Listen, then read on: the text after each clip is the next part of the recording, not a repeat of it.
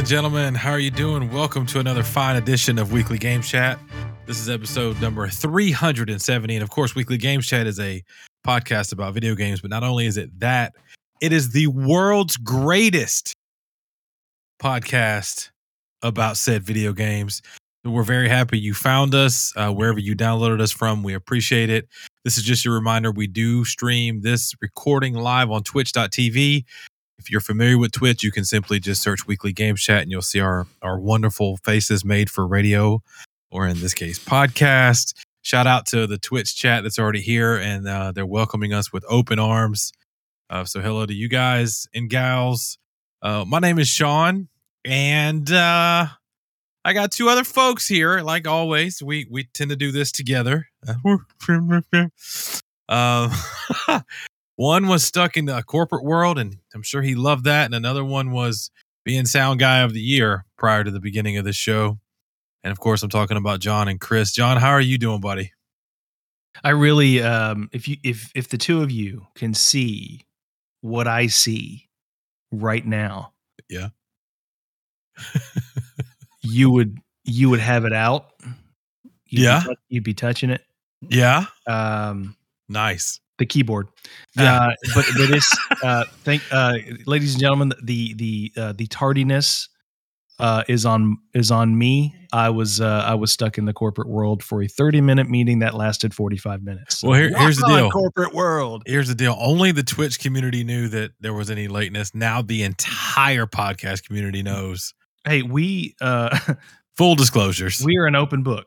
Um, so We- we, we, need to get all we need to get the truth out there because the truth can set you free. But it, um, yes. I, I I contemplated. Um, I was looking at the calendar today, and I contemplated just coming home and catching that meeting at home because I have everything I need to do that meeting at home. And I was like, Nah, I'll just hang out. it's just a 30 problem. minute. It's It's probably fine. probably fine. You're No not wrong. I see what I did there. Uh, and uh, he's smiling. He's ready to do this. Trust me. He started getting ready for this show at about 2.15 today. His name is Chris, and he is the producer of the decade. What's up, Chris? First off, if you want, I can delay the release of this to like 10 a.m. tomorrow morning so everyone gets the full experience of where the hell is the episode, no matter where they caught it. That would be funny. Uh, but the other thing, you know, I get made fun of, but last week I did not check every little bell and whistle. And You can't things, Yeah, things didn't go right. What happens? I get ridiculed. So today I'm checking bells and whistles like a responsible producer, and Yeah. I'm getting lit up by Sean as I do it. you can people who hang out with us they realize quickly you just can't you can't win with us it doesn't matter Right. uh, but ladies and gentlemen this is a uh, this is the intro portion of our show this is kind of what we do for the first few minutes or so before we go into a topic i do want to say what's up to psycho haven't seen you in chat in a while um, great cacti what is up we are doing okay i gotta be honest though I got a little case of the uh ugh, I got tired, so I made some coffee before this show. you really were. It- You were fading. It's it's kind of a weird time to make coffee. We record usually between 5:30 and 6 on, you know, our Tuesdays. I got a friend who's like, you know, if you drink coffee at around no later than 7, you should be good. Um, but I was just like, yo, let's just make some coffee. I didn't want an energy drink, I just wanted some coffee. And if you're on Twitch, you can see my very fancy PlayStation mug that's kind of holographic ish. nice- holographic. I had this in a box forever and never used it. um, and then one day I just decided to. I was like, "It's just gonna stay in a box. You like coffee? Drink out of it." You just ruined it. You just you just pulled a Chris with Funko Pops. Possibly. I've got a Zelda cup that's still in a box, and I'm almost sure this cup actually says "Don't use in the dishwasher." Guess where I use Does it? Does it really? It might. I, I got coffee in it. So many A things of- that you don't. A lot of those novelty mugs that you find in GameStop, Yeah. they say that crap. Yeah, just It's so because they don't want you to. They're they're like literally not multi-layered. They're just like, hey, there's an icon printed on here. It will fade. You know, it will fade. So when you have a channel in your Discord that says "Crazy Coffee Time" or "Cozy Coffee Time," that Yeah. literally means you drink coffee. No, it, it's a morning. Yeah, my personal chat uh, in Discord says "cozy coffee time," and that's in the morning. I didn't know We're- that you literally drink coffee. I think Oh, is every- the first time I've ever seen you drink coffee. Sip Well- it again. Do it again. Okay, I'll do it again for you. But yeah, Chris is the only one that hangs out in the morning. Uh, that usually doesn't. Go slow. coffee. Go slow. go Okay, slow. you ready for this? You ready? No. Ooh, look at that. Oh. Oh. This, there you go. There's that radio quality right there. Ah, Oh, there it is. there it is. But yeah, once again, this is our intro. Um, and you know, some some of you, when I said, "Hey, I'm drinking coffee," and you knew that we record at 5 6 o'clock at night, you may ask, Sean, do you need do you need that coffee? Do do you need it? And I mean, I got to be honest. There's one of us who's asking ourselves that same question this week. Um, and his name begins with a J and rhymes with on. Well, I mean, I'm really having this philosophical crisis um, these past couple of weeks, and I need the input from from from my from my co-hosts, my loyal friends, Murder's bad, John. No matter and what. oh, okay, and and the loyal audience. Um, you know, I, I, I'm I'm trying to, and, and this is coming from you know, Sean. You might have more to say about this than than Chris, because Chris just jumped right in, balls deep. Um, but you, Pelvic deep, John. Holy Lord. It's probably fine. but uh but but uh sean you started the way i did with a series s and you know I, I think it's a great machine i'm i you know it's it's that we had a plan.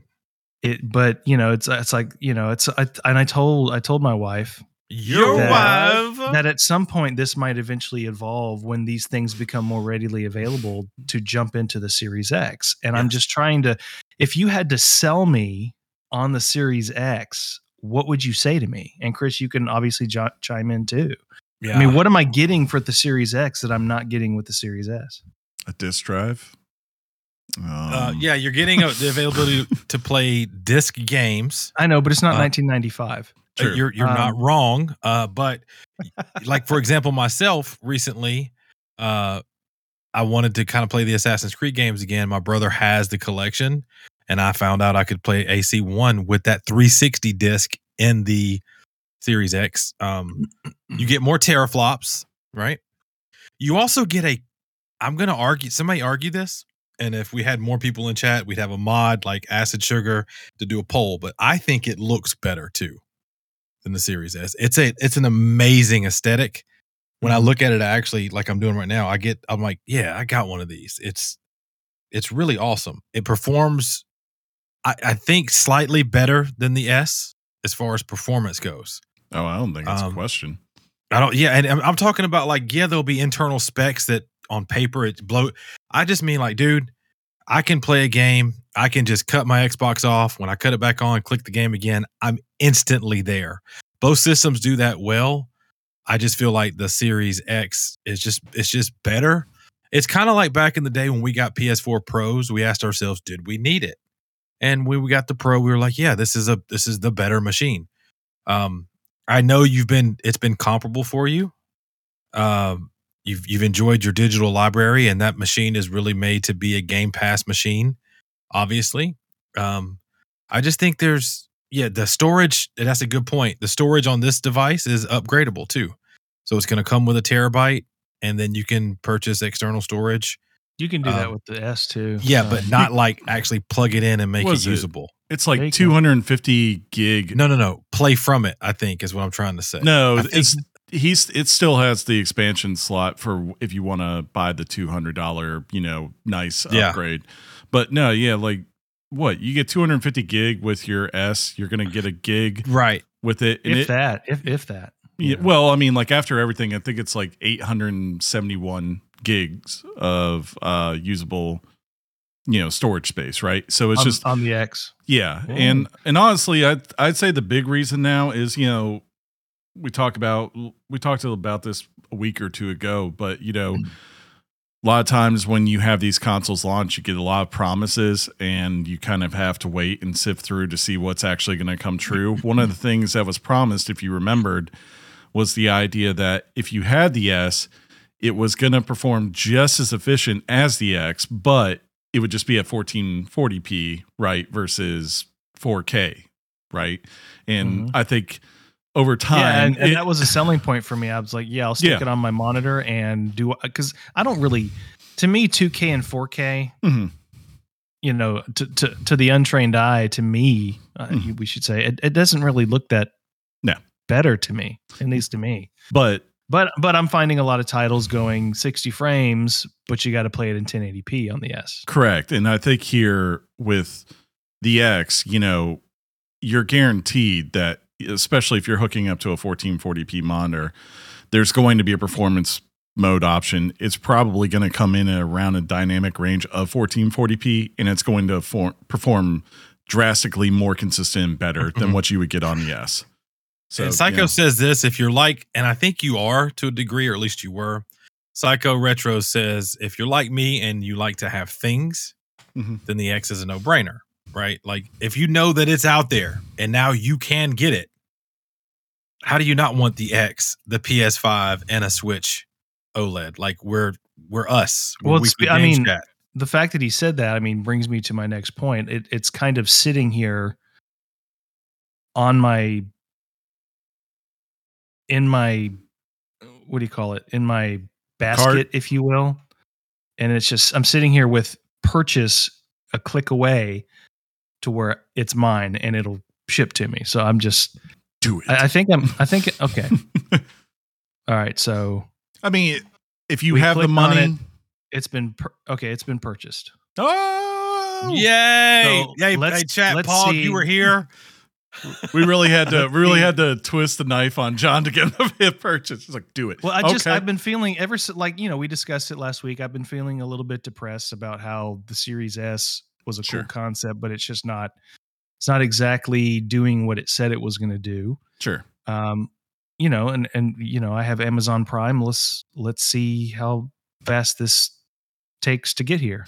Like to me, The me, fact that you just got it from there is dope. I gotta be honest. to me, in the end, the S is like, if I'm a Holy parent, crap, that was fast! What? He Oh has my- it, ladies and gentlemen. He has it already. Amazon got it fast. If that's Woo! not an Amazon Prime commercial, that is I don't amazing know what is. redemption.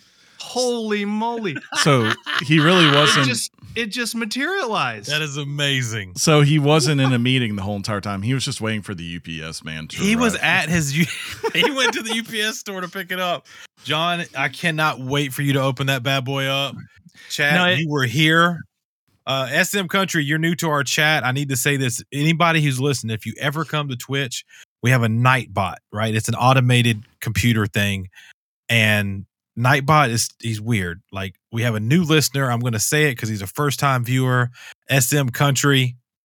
Uh what up? You made it. This was your first live today, I believe. acid and sugar. you immediately you immediately uh acid sugar just just timed out Nightbot. yeah he did. Yeah he did.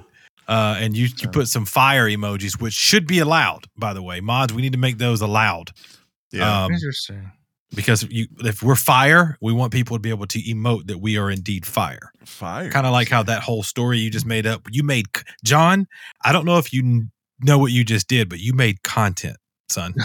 Well, it's it's funny. I, the re- one of the reasons I did it that way is uh, is because number one, um, last week the, the the Series X was popping up everywhere. It was on Walmart. It was on Best Yeah. Buy. I think it was on Amazon for for a, a little bit, but um, they're becoming more available. And I was like, you know what, I there's no reason not to. I just I'm gonna do it. So I'm gonna get it. I I, I got it. It got here yesterday. Um, I didn't set it up. It's super easy because I I, mean, was just so, like yes. 'cause I was just so lazy. But I'll set it up tonight, and um, I don't know. Maybe I'll keep the S as a secondary. Make sure you switch No. it over to your primary console. Thank you. Yeah, there'll, there'll be some things you want to do. Mhm. Uh, I did it with my Series S before I traded it in. Hmm. But yeah, but yeah, the plan has come to fruition. almost kind two, of. almost two years after it released. Yeah, and, and just to remind uh, some old listeners, you may remember this, but our plan, which was possibly had some holes in it, we're not going to talk about that though. So John and I were able to get S's, and the way I was able to convince my wife was Your because wife. John's plan was like, "Hey, we'll get the S for now. We've got 2K monitors. The games we want to play will be on Game Pass, or we can get them digitally." And we'll eventually the X will be out there and we can trade it in and we'll be good to go. Right. That's a very short story of the plan. uh, only that it never actually became available. And I scooped mine up through the uh, what's it called? The, uh, the, Access. subscription the Xbox. Access, which I mean, I I'm okay with it. I was able to get an Xbox super fast. Uh, it's like thirty dollars a month or whatever it is. I've got Game Pass Ultimate for two years locked in, and at the end of two years, it's mine. I don't plan on getting rid of it, obviously. And John uh, finally got his the fastest delivery from Amazon ever. That must have been a drone. Can you Scary. imagine if they droned your Xbox? I'd be freaked out. They just dropped it. Uh, speaking of things that dropped, uh, but John, welcome, welcome. Hey, will you friend me on Xbox? I'm so dumb. Um, speaking of things that dropped, uh, a new episode. I don't know if you guys missed it. I tell you this: it was on Food Network, ESPN, any any TV local news had a dragon that would pop up in the corner and remind everybody that this past Sunday, HBO's very own House of the Dragon or House of Dragon um, was released, and that is of course a pre- a prequel, a prequel to the prequel? uh, yeah the the very very popular Game of Thrones. I know I watched it. Chris watched it. He's gonna really take this this intro home. I don't know if John watched it, but yeah, it's out there now. Chris, we watched it, buddy. We did, and I didn't realize just how jarring it was going to be for me to watch Matt Smith go to a brothel um, and do the things that you do in a brothel because uh, See, John, a that man, is. that man will for always, you know, I, for whatever reason, like when I think of David Tennant, who has also been the doctor, like Matt Smith, it doesn't bother me because I think I'd seen David Tennant in so many things, right? That it was, it was, you know, it's fine to see him in adult situations, but all of a sudden seeing sweet boy Matt Smith just, just going at it, just taming that dragon. He was just killing it. Really, I mean, it was it was a little just- bit jarring to me at first. And i was like oh well, it is game of thrones. But yeah apparently uh you know in case you forgot no matter how people f- feel about the end of the last one that was a really popular series and that seems to have continued on. Uh, it was like something like 17 million have watched it. I think they said 10 million the first night alone on hbo max and it broke the app and all this other stuff. So I don't know how how it will go. I, I'm I'm hoping for the best. I'm you know thought it was a fine opening. Um, it's an interesting concept because it's not like Better Call Saul where we have certain ideas where we know parts of where we're going to, but we don't know all the details of how we get there or how it's going to conclude. And it's not like Game of Thrones where sure we had four or five books but we didn't know how the actual series is designed to end so we kind of had to find out together you know if you want to you can look this up and you will know where this story goes um, so i'm very interested to see if they kind of do their own thing um, if they change some things for the sake of it being a tv adaptation uh, and if people stick around. I mean, there's some really cool stuff that they could show in this, but I'm not sure how fast will. well, it, it's like I'm like wondering. I'm like, are you going to do a bunch of different Targaryen dynasties? Or are you just doing? Is this the show like where? It's just this period of history, which is a very big part of the history. Could be. I, did they say how many seasons they're doing? Is it just a one off? I think they said they were hoping to do four or five. So they could, in theory, Yeah. this season could be about this Targaryen. and and they've already said like they've kind You know? of said like look expect time jumps because it's not like how game of thrones is like game of thrones is a concise you know it's eight years pretty much the events from you know as far as Except for that final season, which did time jumps. well yeah. But uh for the most part it's meant to be eight years of of time and all that. But on the other hand um yeah with this it it it spans a very long period. You know we're talking about 20 30 years. So it'll be interesting. I'm uh, i'm waiting for it you know just like i'm waiting for lord of the rings uh and hope that both those shows do well because i'm not really familiar with any of the people running these shows. They're not very very well known. So we'll see. Uh did you like it sean? Did it grab you? Yeah. Uh, well, at first it was funny because uh, so Monday I hop, I talked to my friends and and our one of our friends is is you know big time huge Game of Thrones guy to the point where he wants to fight you if you don't like you know Every little thing. he likes. yeah. Matter of fact, if you don't like anything that he likes, he's ready to fight you over it. So I come in and I'm like, ah, I wasn't in the right mindset to watch it. I didn't watch it Sunday night. I tried to watch it when I had some in between time on an early Monday morning, and uh, he was like, you could tell he kind of got silent with me. But I ended up, I ended up finishing it, and I got to say, yeah, towards that la- the later end of that episode, first half was a lot of a lot of setup. I, I tried to read the Game of Thrones books, and if you've ever tried to do that, the books have like icons when things are happening, and at the bottom they're telling you what you just read meant. It's very, to me was a very hard read. It was like reading the Bible, and somebody's like, "That's blasphemous." Try to just read the Bible. It's it's not like reading, you know, a Dr. Seuss book because I'm dumb. But anyway, so the the the shows kind of had a setup. It was very. It felt I felt cramped at first. It was like a lot going on, and I I think it, I was lost because I didn't know what I was watching. But I ended up doing a little research. I heard my friends say some things, yeah. and then eventually some things happen, and it opens up a little bit, and you're like, oh, this is going to be potentially good. Um, Yeah. I saw like a lot of sites were giving it what, like maybe a an eight, if they were Um, judging it. You know? It seems like for the most part the fans are very receptive. The I guess there's a little bit of a split. Like I've noticed you had some that only reviewed the premiere. And I think everyone agrees that, you know, it's not a bad episode for a premiere. And I guess HBO sent out the first 6 episodes to reviewers or to certain reviewers and those those I mean for whatever reason everyone kind of has a different opinion, so I don't want to say they're wrong or that they're right because I haven't seen they're seen wrong, bro. yeah, I haven't seen where this is going yet. You know, I just I know what the outline is, but you know, until you actually see the show and and performances and the writing and all that, you just don't know. So Yeah, we'll see. I think it's I think it's going to be solid. Uh, you know, Yeah. it's actually kind of weird to think that that's out, and very soon we're going to get to see the Lord of the Rings show. yeah, Uh, that's pretty good. That's pretty good. Um, but I got some updates. Just if you've been following my intro the last couple of weeks, uh, you know there was a thing called a bidet going on, and also I had an issue with a PS5. Well, I got updates on both, and both of them are not uh, working right now. So uh, the the bidet after last week's show, I was like, you know what? That's stupid. It's it's on. All right, let's go hook up. Let's go hook up the water cable thing, right? So I go in there and and of course, of course, my situation is set up like this. You read online, it says the water coming from your wall to the bottom of your tank. There's a there's a uh, a pipe there, and that pipe is either you know PVC or like kind of more bendy. It's a metal pipe, but more bendy. That's the only way I can describe it. And uh, I got a PVC, so I was like, cool. Problem with PVCs is they're fitted for the exact length Mhm. From your wall to the toilet, right? So I take I didn't know this at first. I was thinking maybe it's got a little bendiness to it. Maybe it don't. So anyway, I I, I go to hook it up and I went, "Man, are you kidding me?"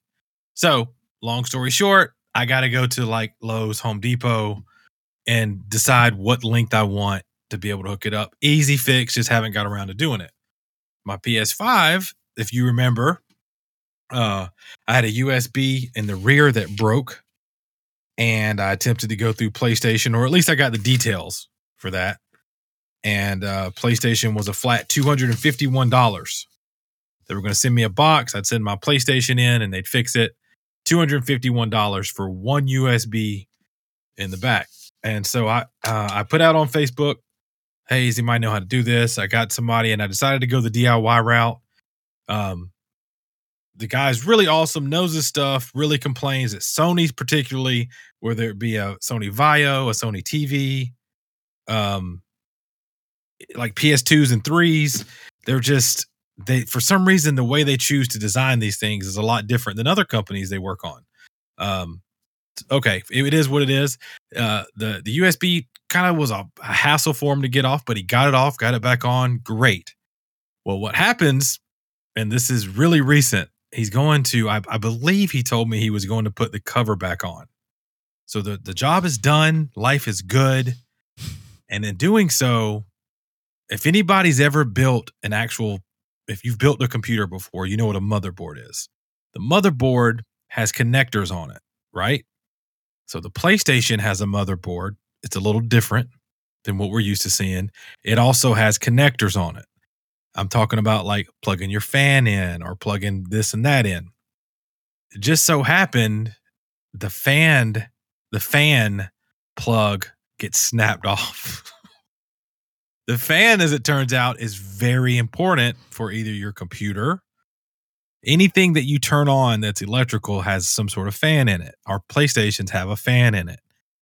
Uh, so the guy was he was he was not happy with himself, um, but he's a stand up guy and immediately texted me. It was very late, so he said, "I want to talk to you tomorrow." He decided not to do a single thing until he talked to me, but he's an IT guy. He's a computer guy. So I told him, I said, "Hey, this was a this was a it was a possibility, you know." you do it yourself. It, he, but he still kind of felt like he was beating himself up because it looked like to him that he totally preventable. But he was not happy with the way everything was set up with the board that even made that a possibility. Anyway, I said, "What would you do if it was yours? Uh, would you attempt to? There's some ways to fix it, right? I don't care how we fix it. Let's fix it." So um, I will keep you updated on that. I got a nice picture of a broken piece of a port of my PlayStation. Uh, but just as a backup, I started going to look. I'm I'm a part of a few communities that give you those updates on, um, you know, if PS5s are available, and a lot like what John mentioned about Xboxes, there are bundles if you catch them fast enough hmm. of PS5s. The problem is you can't just buy just a PS5. It appears. It appears you have to get an extra controller, Ratchet and Clank, uh, a control charging cable kit, and a throw out carrying box for seven hundred and fifty dollars. they want their so, money. How yeah. much is how much is if you're if you're willing to disclose how much is all this setting you back? Uh, the repair. Uh, he would he. I sent him a video. Yeah. Uh, first of all, you know, I had gotten some some promise from people that knew him. Uh, in introductory conversations with him, he was like, I've reviewed the video. Very simple. I've worked on Sony stuff before. Mm-hmm. I know mm-hmm. what I'm getting into. Uh, I'll fix it when you get it back 50 bucks. And I was like, okay. And it, I didn't give it to him just because it was 50 bucks. I'd already decided to give it to him. um, you know, beforehand. It would have it the money I would have I would even maybe have given him what Sony wanted to charge me it just kind of depended on the situation because I would have had to one wait. That's funny, right? I would have had to wait for Sony to get it, repair it, and send it back. And there were stories that either it could be between three to three to five days or two to three months before you got your PlayStation back. And I, in my mind, I go, I don't want to not have it for a month. If you're keeping track at home, I have now not had my PlayStation for about a month. I guess what I'm asking is these complications keep adding in. Is is was this a flat negotiated fee? Yeah, yeah, yeah, yeah. Say, so because like and yeah. this happened and this happened. Well, technically, I bought the USB port. They're very expensive. You have to buy ones that are specific to PlayStation, mm-hmm. right? Uh, so that my total investment is going to be 50 to pay him and then I think it was like 25, 30 bucks for the USB port. So then also time, just like I didn't have my PlayStation, you know. But anybody, this is your this is your PSA for the week. If you decide to go DIY, that's your choice. Live with it. Don't beat yourself up with what happens because things can happen. You yeah. know, um, it's not like I tried to fix the PS5. This guy that I know is legit. He's absolutely legit, and it just it happened and and and to hear him say it it shouldn't have happened like that. They decided to put the so the board is mostly flat right? Mostly flat so to prevent things like what happened happened but this particular thing is raised and so it got hit and it was not it was not really secured down well so but also you're not a ps5 tech they probably know what to look for um and things like that. So we'll see. Sure. Um, here's the deal. I just need a PS5, whether it be mine or a new one by November the 9th. that's that's the running joke between me and Chris. and apparently, for if I want to, I, I, really am excited about PSVR 2. Um, you know, to kind of tease news a little bit, I kind of have some information on that too. So I got time. But, you know, and and I, to be fair and to be, you know, 100%, I like to fix my own stuff when I can. Chris even said I like to spend stuff when, but Chris made a good.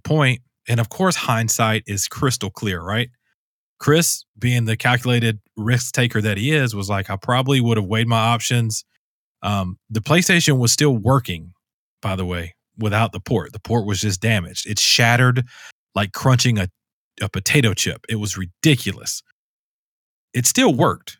I was just a USB down, uh, but it bothered me. I don't know how to explain it. Maybe some of you can relate, but knowing that they sent that, that was a launch edition PlayStation, and the more research I did, they chose to skimp on the stuff like USB ports to get the units manufactured and sent out. And that angered me. So I was like, you know what? I'm going to fix it. Uh, I, I need it fixed because it's going to bother me. And well, it's it's it's funny with with both consoles. If you like, I'm looking at the Series X right now, and you look at the boxing and, and the packaging and the packaging of the PlayStation Five, you could tell that there was not a lot of pomp and circumstance in these packages. It's like you open it up, there's like see these like the PlayStation 5 came in an egg crate inside yeah, of a it box. was terrible. It was just it was nothing pretty An egg it. crate with a with a piece of really thin cardboard around it that can Yeah. rip easily. And I think Xbox has the same policy when, when it comes to repairs. And I, and I dealt with this last gen, the $200 flat fee. But I think the $200 is if the repair cost goes within within those $200, then you owe no more than $200. So that $200 is designed it's not just it's not just $200 for us to look at it and then we tell you how much it's going to cost. It's $200 flat so that they it's it's yeah, PlayStation was 251 flat, same thing. 251 flat. Mhm. So it's it, it's like I sympathize with it because, it, it- but it still sucks for the consumer. It's like you have to, you have. It's like the the repair the the manufacturer has to like it's assume some risk, and that risk is what that cost is. It's not fair per se, but Well, this guy, like, I, I, it's one of those guys. If you talk to him, you'd instantly know his legitness. Well, So I mean, his- it's yeah, his yeah, yeah. well, his dad and himself, they've worked on, um, co- they've worked in companies with doing computer repairs, whether it be Dell or IBM. They've seen testing machines. They've they've. It's just hear him talking, you know he kind of knows what he's doing. So when I told him about the 251, he said, "Well, you know what they're probably doing," and I was like, "What?" He said they probably have spare boards or refurbished boards. That's why you send your. PlayStation in, they're not repairing your USB. No. Mhm. They're popping in a new board, taking your hard drive out, reloading everything, and sending it in. That's how they Well, keep it efficient. Yep. It's it's it's one of the because of those types of costs that are incorporated with sending in your consoles. Like last gen, it's one of the reasons why I've always maintained my relationship with the clerks at GameStop yeah. because It's I. I had a I had a damaged Xbox One. The f- I mean, once I started playing Wolfenstein, once it got too hot, it the, the system would just shut off. Yeah. So that was the problem with that one. I took it in. I told them what was wrong with it. And because it was me and because I have relationships with Yeah. these guys. Yeah. So say what you want about GameStop. In my situation, they gave me a full trade-in value for for this console to where I which was more than what I would have had to pay to get it repaired, you know. Yeah. And that's that's the thing that we remember when we used to talk about, and I know we're kind of getting long winded on this intro, Yes. uh, but we used to talk about GameStop being a brick and mortar and it was uh, what's the future? Well, the future is there were still people there, and there's people you could create, you know, relationships with, and it would be beneficial and it would kind of suck to have them go away. But I'll keep you guys posted. Um, so just to recap, John John got the fastest Xbox Series X in history. Chris and myself and the world watched uh, uh, House of the Dragon, and uh, yeah, I still have two. And both of these things, by the way, I kind of laughed about this. Totally self inflicted. I did this to myself. Good times.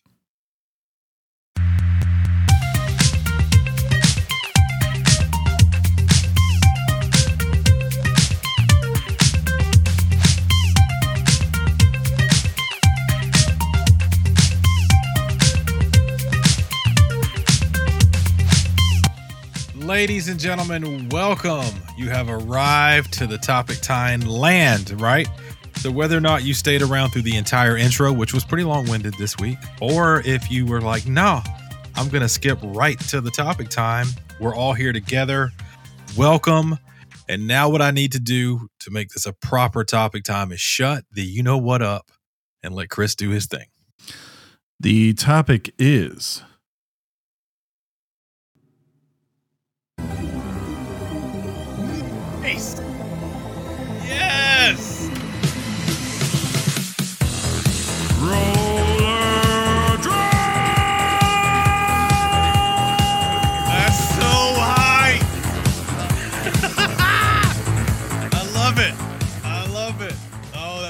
happy. That was to me. I'm I'm, I'm kind of biased. That's the best one you've ever done. Got to be honest. I, I had to emote. It was so unexpected and hype. But yeah, it's a game called Rollerdrome, Chris, and and believe it or not, uh, your streak of doing the topics by yourself is ended. I'm fine by that. because I'm uh I've played this game with you and uh, yeah. So Rollerdrome, um, it came out uh, sh- about a week ago, guys. It said on August 16th it came out. The developers, a studio, or I'm sorry, a developer called Roll Seven. That's a pretty cool name. They're known Uh, and, for and the reason Ollie I'm Ollie. playing this game is because of one Chris, right? Mhm. So actually, kind of Chris and John. So uh last week, I after the show, I hear them, and I don't know remember exactly what they said, but I think John said something to the effect of rollerdrome, drome, right, Chris? And Chris is like, yeah, rollerdrome. All right, I'll check it out. Well, John ended up playing the demo, and he was like, "F that game." So Chris and I are hanging out one day, and Chris is like, "Buddy, you need to." And I said, "Well, actually, I think I said, Chris, is Rollerdrome the game y'all are thinking about playing this week or whatever?" And Chris was like, "Yeah," and I was like, "Man, that sucks," because I seen that it was on PlayStation, right? I'd missed the fact that you could get it like on Steam on PC or whatever. And Chris was like, "Buddy, you can you can you can get it on Steam." And I was like, "But PC gaming." And he was like, "But buddy, you PC game all the time." so then we play it. I, I I saw the review. Do you remember what they said this game was kind of like, Chris? It was Tony Hawk meets Tony Hawk with guns. That's pretty much Tony the Hawk- best way to yes. say. Tony Hawk with freaking guns, y'all. And at first you go, huh? But uh yeah, Chris, it it looks like uh it's one of those games, and I think I've realized this today. The harder I try at it, the worse I am at it. hmm Do you kind of agree? Yeah, it's one of those things. You you gotta be loose, and you gotta learn the systems, and then it's kind of just slowly building up that that muscle memory, right? Like understanding, okay, when I'm here, I'm doing this, and oh, there's that kind of villain right there. Okay, switch to this gun. You know, oh, I'm, I'm maybe after you die, you kind of assess where certain things are. You go, all right, this time when I go back, I'm going to go here, here, here, here, and try not to think too hard about what I'm doing. Just try to stay alive as best as you can and get through the level the first time. yeah, there's there's something to say about how they they onboard you, right? They give you a lot of of uh you know kind of training and, and by onboarding what what even are you doing? Let me kind of back up real quick and and we'll kind of and chris anything you have to add on here? Obviously jump in and do it because i you you probably know a little bit more about it than me. But for the setting you're kind of you become uh, this one person. There is there's no player customization at all. You assume the role of a character and her name is kara hassan. I've heard that name a lot because immediately after that i hear the word has been or the words has been eliminated because i suck. Um, but basically you find yourself in this new sport that's called rollerdrome.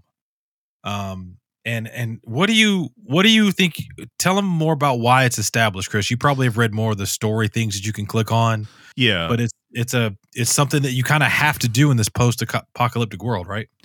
Yeah, it's it's kind of a world where corporations are controlling things, and um, there is consistent battle between. I can't remember the name of the corporation. The Mega something um, is the name of it, but I can't remember it offhand.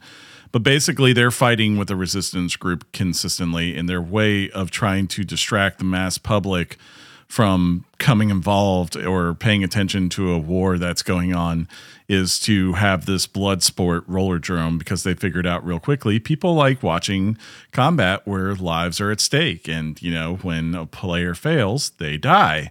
Um, and they do a tournament every year called rollerdrome and you are playing as an initial character and basically as you go through you kind of get hints of there's a greater war going on and a war of control and, and narrative that this corporation is trying to force versus certain art players that are also in the tournament are maybe experimenting or trying to help further. Um, you know, and this is done through finding little documents and cassette tapes and all this other stuff like emails, that kind of stuff in between sections of the game. But yeah, it's really just like think of all those movies you've seen, like where you have uh like Death Loop or or not Death Loop, but uh there's like the one movie where like there's Death Race or something like that, right? And that one's yeah, called yeah, yeah. from back in the day. Think of something like that. You know, people fighting to the death, and basically it's so you don't pay attention to how bad the world outside of you is becoming. Um, Yeah, it's if you're thinking, is it like Hunger Games? Uh, Not so much Hunger Games. It's more of a, it's Yeah. more of something like a Beyond Thunderdome vibe or something. I don't know how to explain it. Yeah, because while there's only one winner in the end, in theory, it's still the players who are in it can survive to the end. It's just they can get eliminated, and it's either they're eliminated because they don't have a high score, right, or because they actually die in their matches.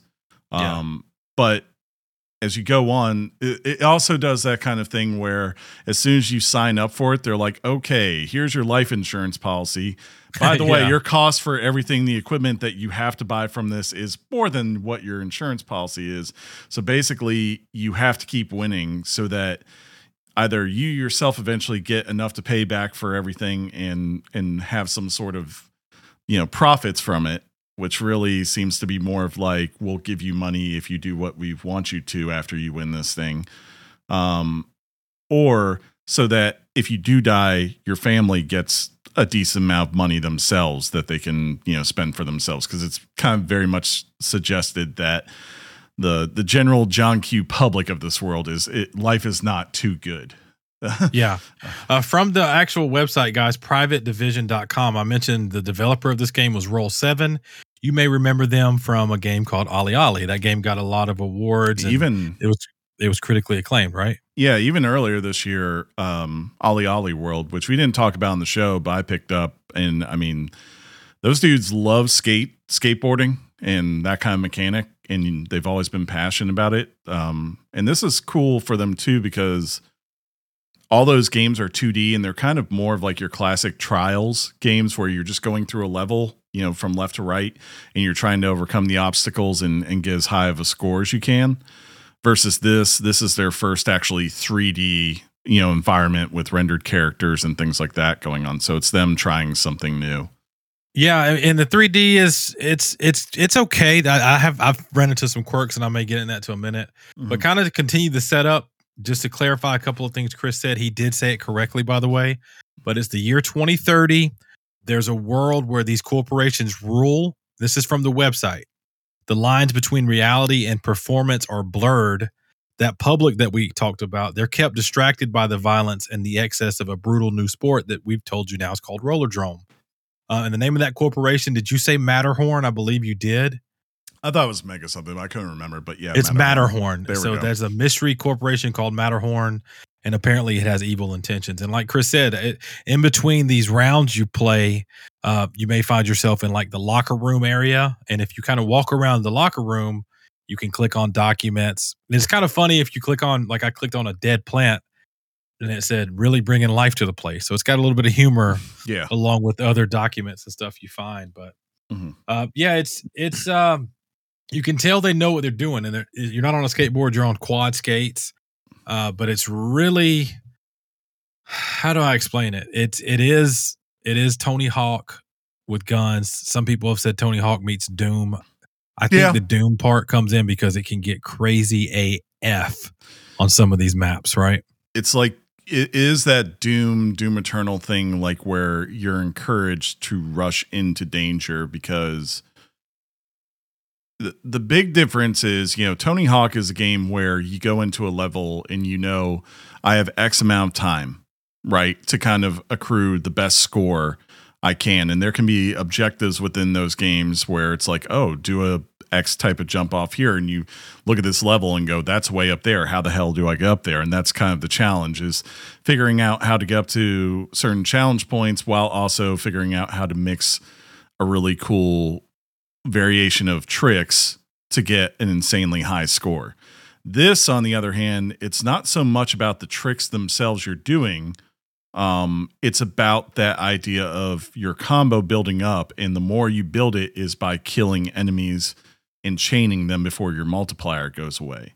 So as you have like people shooting rockets and all sorts of crazy things at you, you're slowing down time and shooting and doing as much damage as you can. And as soon as you land, you're rushing towards the next enemy and jumping through the air to A, refill your ammo, and B, continue the chain so it keeps building up and up you know so you can get these you know like it starts off simple it's just like hey get a high score of 100000 and then you know as you get later and later in the game it's like now get 500000 750000 if you want to get these objectives and things like that yeah, Um, the, so the game it- it's kind of crazy because if you looked online and you were like, a lot of people want to know how many, how long does it take to beat a game?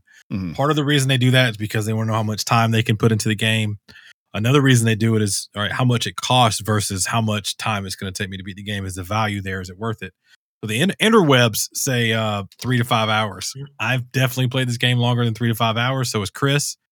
Um, but it some of these levels and Chris, it was funny. Was watching me play the other day, and he goes, "Oh, I've seen that face. I've had that face before." and what he meant by that is you go in on a run and you're having a decent run that you're putting together, right? So uh, the enemies are coming up and you're doing the tricks and you're you're doing things and you know it's it's crazy, but then something happens, maybe a sniper gets you or a bomb gets you at the same time and and you get trapped somewhere and then all of a sudden you die. And you're really close to the end and you know you're close to the end, right? Mm. that can that can it, that that right there however it's different for me than like a uh a kill like in a in a, uh souls game or whatever like where it's like i can't beat this boss this game is different i just died but i know if i can i can get a good run i have a chance and so i remember there was a review that came out and i can't remember if it was somebody from ign or not but the review was late and it was titled this review is late because i couldn't stop playing rollerdrome so there is something to the fact that like there's this replayability for it or whatever.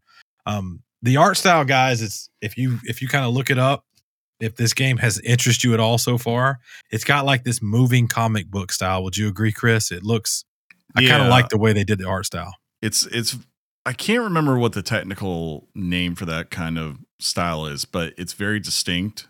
And I remember like when this first came up, it was at a PlayStation event that we were watching, and um, you know there were various things that you guys were all like, "Ooh, that's interesting." Like I think they might have shown Stray, and obviously John was interested in that. This was the one that I didn't know about, and you know they showed this, and I was like, I heard the soundtrack, I saw who it was by, and what was going on in the art style, and I was like, that looks like a Chris game. You know, that looks like something I just want to grab and and get lost in if it works well. Um, and and you mentioned i'm glad you brought up the soundtrack and of course we were not gonna not bring it up so when chris intros the game he's playing some sounds from the game Yeah. that game is littered with the soundtrack that is very that mhm. it is it is so it's a retro future vibe kind of soundtrack It- it is i love this soundtrack and they actually i think i think you can uh yeah, you can Buy buy it. Yeah, the you can soundtrack you can get a version that comes with it, and it's out there on YouTube to listen. But um, Yeah.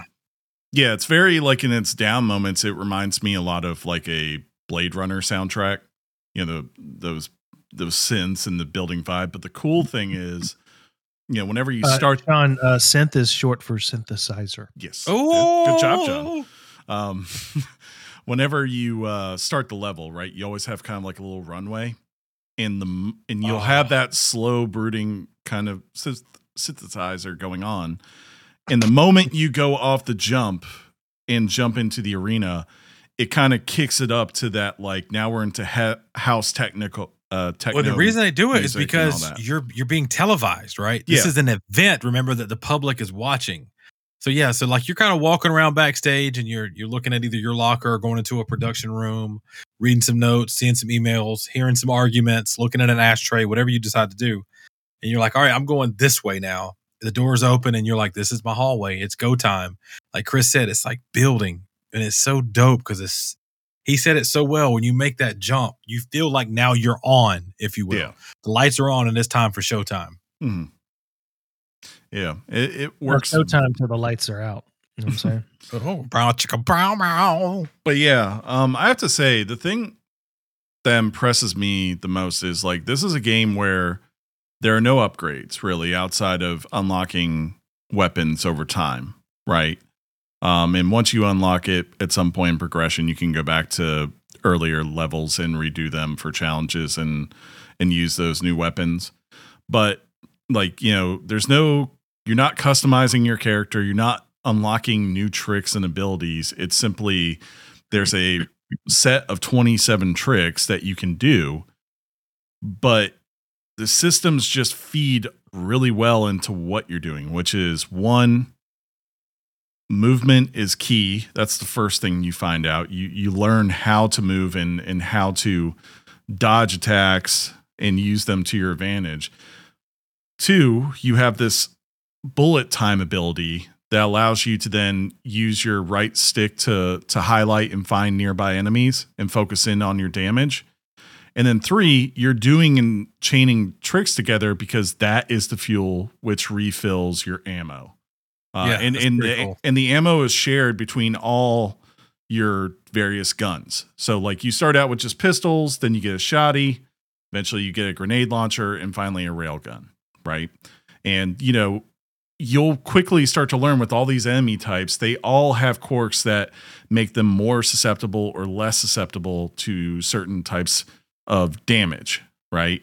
Um, you have these guys with big shields, and they're kind of a pain to get around at first if you're just using your your uh, pistols. But Yeah, You- your dual pistols. you get that shoddy, you learn you can slow down time, and there's a little thing where if you wait for the reticle of two lines to get in the center and then Reticle. shoot, you do a certain type of damage that staggers them and opens them up for further damage. Yeah, you get that body shot on them, you know what I'm saying? And hit them with that KO, son. You got other dudes who have like rocket launchers, and you could use that shotgun on them too, but you learn real quick the moment they have a second where they're not getting hit by a bullet, they put up a little dome shield around them. yeah, they get a self shield. It kind of sucks. Yeah, so you, Uh, so yeah, and, and that's cool because at first you're kind of just dealing with snipers or uh, what are the ones they call? They run around with a bat, and so you got to be aware of oh, snipers the, coming at you those are just and people with brutes. bats. Mhm. Yeah, just little brute types. Well, later on, you're thinking, okay, I've got brutes, I've got snipers, I've got missile guy, and I got shield guy. Cool. Well, then there's another guy who can teleport and he shoots a laser beam at yeah, you as you move. beam. Yeah, like you, and that's the other thing. Like as you keep going deeper and deeper, and you get these new tools, Yeah, you're going around the level and you're thinking where things are, how to chain them together, like how to use the the easier enemies to chain them to quickly to get to the next thing. But you're also learning how to assess the threats that are coming at you because you you have a pretty clear indication of what is attacking you, even if you're not looking at it, right? Like that guy that Sean was just talking about, he shoots this poly beam at you and it will keep going and following you around versus say a sniper who can shoot you from the exact same length, but you realize once you dodge him one time, you're safe from him for a moment. So you start to like piece together, okay, these polybeam dudes, if I don't take care of them right away, they're going to become a very big problem fast. So it becomes uh, a an objective of whenever one shows up, how to quickly limit them because the worst thing that can happen to you is like three or four of these guys show up at because you're not clearing them and you're clearing other things. And then other threats emerge too that could also do even more damage if you mess up. And you you learn how to assess these threats and you also learn the art of not slowing down no matter what you're trying to do. And once you start to get this dance together, this this synergy of when all it these becomes harm, systems, yeah, you exactly. it it feels so good. You know, like to finally figure it out. Like there's there's Yeah, a moment does. with those polybeam dudes where you're gonna have like frustration and hardship, but once you figure it out and you you quickly know how to switch between your guns and assess threats and never stop moving, you feel so good. And then you screw up one time and you get trapped in the corner and 14 rockets hit you and it says Kara Hassan has been eliminated. Well, it's it's what's great and what's also a, curse about what Chris just described is if you're a, like a, a pure euphoric state playing the game, right? You're in the zone. Shout out to like Michael Jordan back in the day when he kind of like shrugs, like, "I- I'm in the zone, bruh. When you're in the zone in this game, it is glorious, right? But when you get out of that zone, part of your frustration mm. frustration is you know what it felt like to be in the zone. Yeah. And sometimes there's some roadblocks preventing you from getting back there again. The one thing I do love about it, I can't reiterate this enough. You know, we mentioned that it's kind of like Tony Hawk. So you're thinking tricks, right? If you try to do a trick, you don't get messed up. You don't like fall down. no. The worst that happens is you just kind of land and go.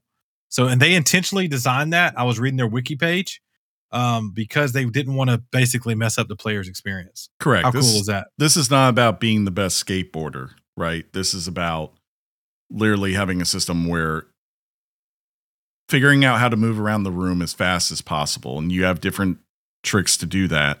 And I think as a result of that, that's why you don't have it where you get punished for holding a grab too long because they know if you fall on the ground on this, as I just said, like if you screw up and you accidentally end up in a corner uh, where you are trying to turn yourself around, it's almost instant death, especially on the later levels in the game. But Uh, here, you know, they kind of set up where they made this compromise. Hey, this is a game about movement first, so we're not going to punish you just because you held the grab all the way to the ground. Uh, and I know, and like, I know we got some friends in chat uh, on Twitch. Then they may or not be joking, and I do want to address it anyway. This was kind of on my mind. Mhm. Uh, there's a lot of people that when we did say something like "there's no character customization," they kind of go, "eh," or or you know, it's Tony Hawk with guns. They go, ah. I, I got to tell you, there there is something about the game that is it's really enjoyable for me. It's really fun. I don't know if it's a co- if, you know what it is. It's probably this. I just thought about it on the spot. Hmm. It's probably the co- the the combination of the soundtrack, the graphics, the the hardness, but like not like a punishing hard, uh, and then that euphoric experience that you get to experience that you get to when everything kind of comes together. Hmm. It is it's legit. Like it it really is legit. Uh, I'm, I'm very happy that you know you were kind of like buddy. And I I got to say this while it's on my mind too. So we're trying to see if John's going to play the game, right? And John's like, well, there is a demo out there on PlayStation or something like that. And it was after I'd already hit the purchase button. And Chris mm-hmm. reminds me, he goes, you know, on Steam, and this is your reminder, listener, if you forgot, if you play the game for two hours or less, Steam will refund you the game if you don't like it. Correct. I left the game running because I was I couldn't play it. And Chris was like, Well, your refund's done. It was like at three hours. I'd been playing a little while, walked away, I think to lunch or something, and left it on. but it's okay. I w- this game would not be returned for me. It, it turned out to be Well, all right. Well, Sean, I, I should. Uh, speaking of that demo, I should say, and, and and I only heard this through podcast conversations. Mhm. Um, wait, I just admitted I listened to other podcasts, but Come on, uh, let's ban this guy. I I did think it was odd when I downloaded the demo. It was a timed demo. Mhm. A lot of a lot of demos now, like you, you go you play a demo on Switch and says you can play as much as you want. You just can't play past the third chapter. Like that third chapter can take you ten hours to get there, but we cut Sure. you off at the third chapter. This uh this demo I think was touted as supposed to be in like an hour long demo. My clock started at thirty five Oh, no. and that apparently that is a glitch with the with the roller rollerdrome demo and it's causing a lot of issue because as you guys well know that tutorial yeah, can go for about 15 minutes Yeah, if not it is needed too. Yeah. particularly particularly if you can't quite get the stunt down Mhm. you're you're trying and you're trying and you're trying you're trying to get it right it's just not registering it's not clicking yet so that was one of the downsides for me it, it just really put a sour taste in my mouth Yeah, It's understandable. But you know, I have a. I, I mean, when it came to when it comes to Tony Hawk, they're never really games that I ever liked. Uh, I mean, they just to me they just weren't that fun to me. Um, so that was kind of one of my main hiccups with it. Um, you know, I don't, I, it, I don't mind, I don't mind the stunts. I don't mind doing the stunts. It's just after a while, it gets the Tony Hawk always got kind of repetitive and. Well, the, the, the I think, and you're not wrong. I was never a skate guy uh, in real life. too. Um, I didn't, I and I didn't really play Tony Hawk's. Like I had friends that did, but I had friends who had Tony Hawk, so I can't say I never played it. Right. Mm. Right. Um, there are some people listening right now that are like, "Man, that was my jam," and yeah, I understand how important Tony Hawk was to the gaming industry, uh, especially during my youth. I get it. Hmm. It's, what's really cool about this game, though, is like when you start really playing the game, your goal is to get combos. That's going to amp your score up, and that's going to just naturally unlock other things. And the the tricks, they're there. Sometimes they're needed to get a particular like power up icon that's floating around the map. But you, if you learn to just piece together kills, you're going to get your your combo to go up by killing enemies. That's how you get your health right. So if you get shot or a bomb blows up, Yeah. when you kill a guy, some health pops out. In the meanwhile, you can you know do a wall grind or a rail a rail grind, get your ammo. If you need to do a few other tricks, you get your ammo refilled up. So everything's kind of like it's this really it's this really like I don't know like orchestral like all these instruments playing together vibe. It's like It's very harmonious harmonious. I had to say, if there's part my weakest point right now is that I do not switch my tricks up enough. I find I kind of yeah, like, right. I'm I'm first and foremost I'm thinking about the movement, right? And if I need to like go up and and go to the right, I'm going to select this a trick that is on the right side of the stick because it's on your left stick is the combination of where you're hitting your your trick combos from. yeah, so And so I that don't sucks. yeah, I don't really like it's probably the weakest part of the game. And I'm guessing, you know, eventually you could probably train yourself and I'm sure you could go find streams of people who are truly perfect at these kind of games because they've just played them, you know, for years on end. Whereas like uh, you know, Haig himself repres like uh call us out. Like my my peak of being really great at these kind of games was back in the day when you had Tony Hawk and more importantly uh, SSX, both the original and the tricky se- sequel. Like those games, I had mastered combos and understood everything to do with those back in the day.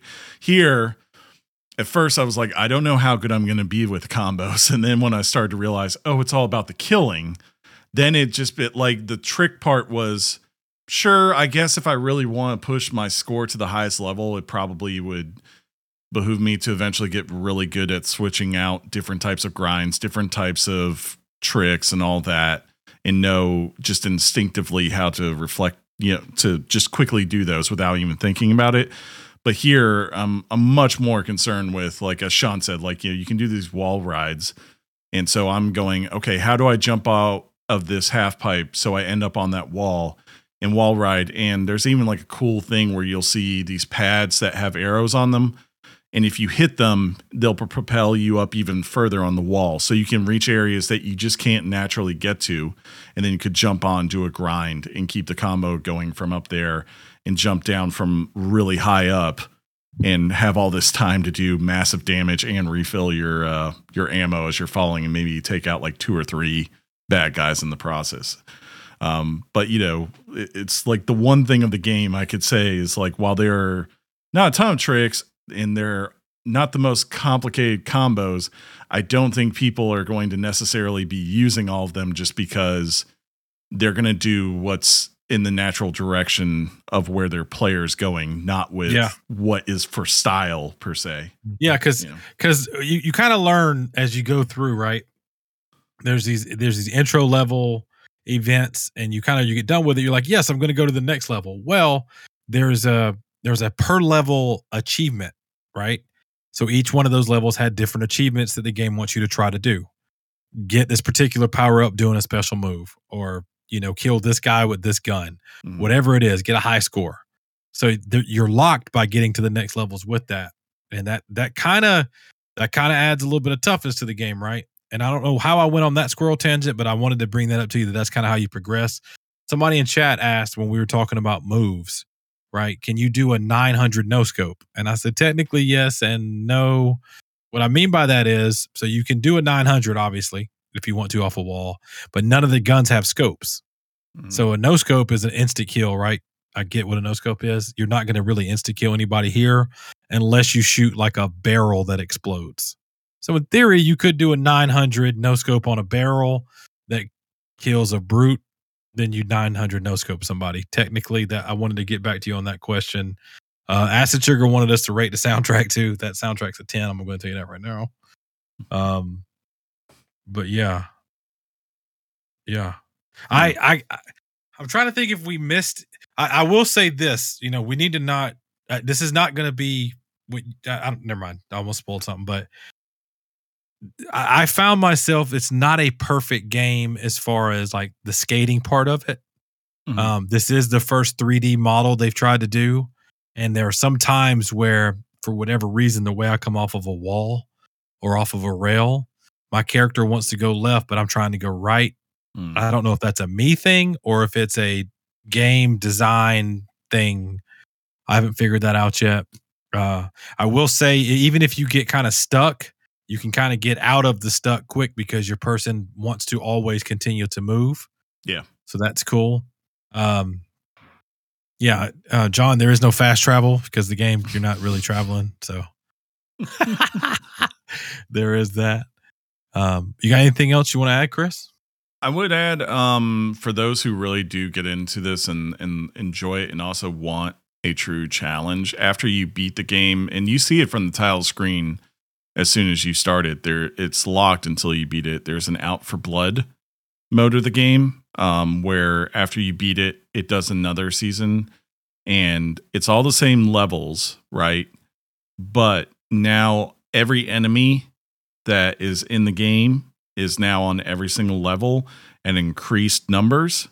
Uh, and of course, you have all of your weapons there, and the challenges are much more demanding. Um, you know, and it's like to a point where I think, you know, to me, even get to the second round of um, of levels, like I had to unlock thirty more challenges or something like that before I could get there. And When I looked at that, I was like, you know, I enjoy this game a good bit, but uh, I don't know if I'm ready to do this all my life. But if you want longevity, you know, if I was 20, I'd probably be this would be my Well, jam. I, I read this one review before we started playing it, right? And the guy mm-hmm. was like, "So I come out the gate and I'm struggling on the first level, and I'm like, is this game going to be for me?" But I end up making it three or four levels later, and then I didn't know what he meant at the time, but I just kind of told you guys you got to go back to play some of the earlier levels again because you have to get achievements to progress. Correct. And that guy in that review said he was a god when Yes. he did that. Same. Chris did that before me. It said, dude, you're going to be a god. I go back, I'm a god.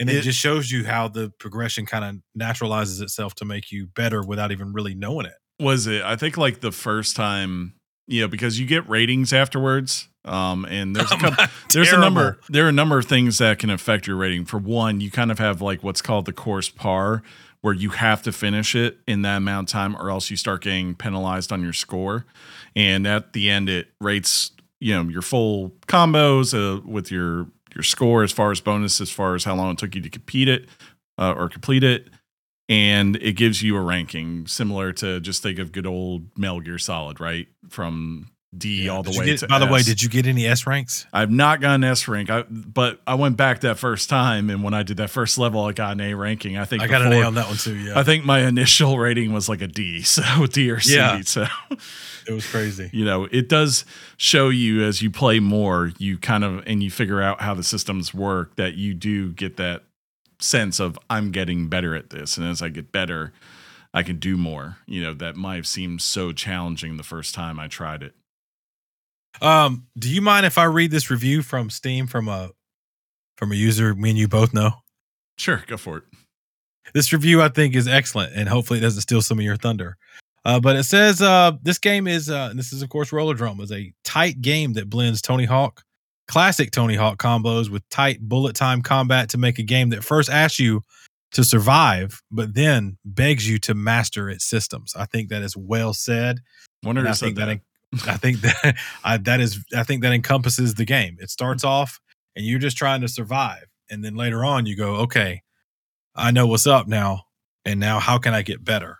Yeah. So when you are at the top of your apex and you're pulling out a railgun and aiming it at a mech that's shooting endless missiles at you and you just go that gun's about to die uh you know you feel like a god that's all i could say john any feel like questions or anything chat. Any questions? yeah Uh, John is muted and doesn't know it, so that's funny. AF. When those dogs bark for about a minute, you forget you're muted. that's Yeah. true No, I don't. Ha- I don't have anything. This game sucks. Give it a two. Um, john Well- hates indie developer got it so what's your Richard, guys? Let, lay it on me. Slap yeah. me. Slap my face with it because I know it's going to be huge.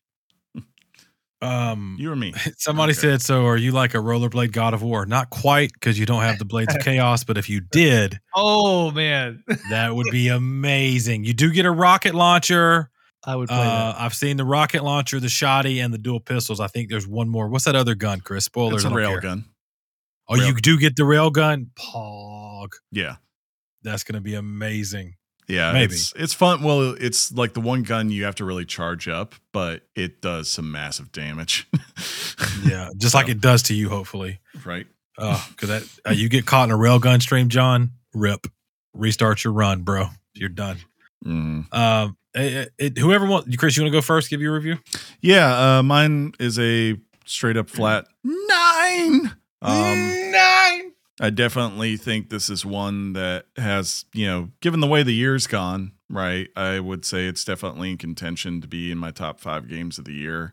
Um, it's just, it's, it's like it, it proves you don't have to have something that has endless amounts of content. You need something that's tight, ha- knows its Yeah. system, Yeah. you know, knows its systems, knows what it's doing, uh, it and Yeah, it and you know, Ooh. Respects you. You know, respect says, "Hey, we're not going to Oh. put things in here that are going to just piss you off." Right? We're going Mhm. to sit there and make a system that flows together and encourages you. And it's very much like I actually, the more it's been said, as Sean referenced, it very much is like that Doom Eternal thing, like where when it's clicking, man, it just feels really, really good. I would like to see a sequel for this, like at some point where you get maybe a little bit more story to it, um, just because the world does seem interesting, but it's something that you don't ever really see. It's just something you read about from afar, right? Like you know, Well, well, maybe with this one, with the sequel, they'll give her inline skates. I see Maybe. what you did there. That's sort of a pot shot, um, but it's funny. but maybe. Um, Maybe we can have the sequel where it's like now, you know, it's Hunger Games and you have to train the next. Bro, if they The get a new sequel, I want the Back to the Future uh, hoverboard. You know what I'm saying? Ooh, Let's that'd be make that nice. happen. Right? Uh, so you gave it a nine. Mm-hmm. You finished. You saw the story like completion. I have not. So I'm Mhm. going to sit it at 8.75. Very Ooh. solid game. Uh, thoroughly enjoy it. Uh, and I can't wait to see that ending. It's challenging AF, but Mhm. not in the way as Souls, like I mentioned. Uh, if you happen to have been a fan of Tony Hawk and you like games like Doom or fighter games and you want to blend those worlds together with some slow motion time aiming and and bombs and rail glides, like what are you waiting for? PlayStation and PC currently, uh, and it it is not a big system hog on PC, by the way. No. And I, I went to their website and I think the game's already on sale because they're celebrating uh, the first week of its release. Already. Yeah, it's like they're so they're so pumped. 20 bucks. yeah, I mean- twenty bucks. So it's not asking you to make some huge monetary investment for some that, you know, as they say, like if all you care about is going through and you're naturally good at this game, yeah, might be five or six hours for you if that's all you care about. But if you're wanting to master it and get really, really good at it, you could easily drop 20 hours into this. For sure. Well, there you go, boys and girls. We appreciate you listening to that topic. Uh, and if you end up playing rollerdrome, if this is up your alley, let us know about it. We'd love to hear about it, uh, whether it be on an email or if you come visit us on twitch.tv. But thank you. Thank you. Thank you. Hot off the press and straight to your ears. Weekly Games Chat presents the news. News. News. News. news. Hot off the press and straight to your ears. Yeah. Coming to you live from Mar-a-Lago. Whoa! that was one of those words we banned, John. No way, really? I wonder if I could still even do that voice. Hot My off the voice. press and straight to your ears. Weekly There it game is. Chat. Presents. That- Well, now Ladies and gentlemen, that's the that's it. That's the recording you hear every week. He just did it. breaking news from the open world of Iron Man. Iron John, Man, tell tell us more. the future. Well, uh, I, I, I- I think, I think this is going to make Sean very depressed. Yes. But here it is. Thanks, there was once an open world Iron Man game. Avalanche Studios, the studio that brought us the Just Cause series, which I think Chris is a fan of. He likes to tinker with them every once in a while. Uh, they were working on an open world Iron Man game that was canceled back in 2012 Hmm. by Marvel and Disney. Typical Disney. Uh, according, they, I mean, they destroyed Disney Infinity, That's probably about the time they destroyed this game too. According to Avalanche Studios, co founder Christofer Sundberg, the game, quote, was in development for a couple of years before it was canceled. According to Sundberg, the game had would have been an open world where you would be able to, quote, take off and fly Oh anywhere. End quote. It was also mentioned that Iron Man would have the repulsor glove ability, making Iron Man able to punch enemies oh through Oh my walls. God. Sounds like a game I'd like to play. And Sean, picture Oh it in God. VR. Not even that. Like it's it's funny you brought up the VR. It's part of why I'm really missing my PlayStation. The fact that I can't play Iron Man VR, which is a game I really want to play because I can't play it. You know how that goes. Mhm. Uh, seeing this made me go, man. Because I don't know about you, Chris, but I immediately think of how good Spider Man was and how you could be Spider Man everywhere. if they could capture that in a game where you could be Iron Man, it's like, Honestly, it's like it's like Anthem, but bet better. it's. I mean, and I could see why they would go with Avalanche Studios just because of the natural progression of Just Cause. You kind of have certain systems already in place that would work perfectly in Iron Man. Um, but I'm guessing this is just a victim of that phase where Marvel and Dis, well, mainly Disney, kind of like was reining in all these projects and going, okay, now that we own this thing, we don't want someone just making whatever, right? And it's only been since about what 2015, 2016 that they started opening back up and reaching out to, you know, first of course Insomniac, but then Square for both uh Avengers and uh, Guardians of the Galaxy. And uh, it, it's a shame. I mean, kind of makes you wish that they would go back to them now and say, "Hey, do you guys still want to do an Iron Man game?" Yeah, maybe they heard this podcast and be like, yeah. Yeah. Maybe. True. Maybe. John, you also would play this game. oh, I'd punch somebody through a wall. It's like, yes. know, Especially- Chris, li- Oh, Chris likes cults. I like punching people through walls. That's just sort of the difference between the two of us. It's- Of course, he probably would punch people through walls in his cult. yes, I just would. like shooting Nazis. I- Who doesn't? and Can especially you imagine repulsor weapons against Nazis? Oh my goodness. the other thing that just occurred to me: the fact that these games have so much destructibility in them would be so cool. Like to, as you said, like not just punch a wall, but like you know, be like, oh, there's ten enemies in this building. We're about to rain down hellfire missiles on them. Trophies and, And just- achievements locked behind that. yeah, Dude, come on, dude. it'd be cool. Dude, Yeah. Yeah. Dude, I hate to, uh, to to pivot. You know, we always got to between news cycles. We go about what could have been to what may have been occurring. Ain't that Yeah. right, Chris? Yeah, uh, Nintendo of America is currently investigating claims of sexual misconduct. According to a statement from Doug Bowser, Nintendo acknowledges the quote media coverage involving claims made about worker conduct We have strict policies designed to protect our employees and associates from inappropriate conduct and expect full compliance with these policies by all of those who work for us. We have and will always investigate any allegations we become aware of, and we are actively investigating these most recent claims. Nintendo is facing claims from female contractors alleging a quote frat house environment with sexual harassment and misconduct. Said. Um, Yeah, when I read this story, I read it again and I was like, because I was like, that did say Nintendo of America, and I know that that that shouldn't be the case, but I almost would would you wouldn't hear this if it was Nintendo, of course, in Japan. I don't think. I think it's just a different thing, and I don't know why I thought that. I don't know if that's even a fair comparison, but I don't Mm. feel like Nintendo, whether it be America or in Japan, they're going to put up with this, Yeah. uh, and they shouldn't. No. to be quite honest.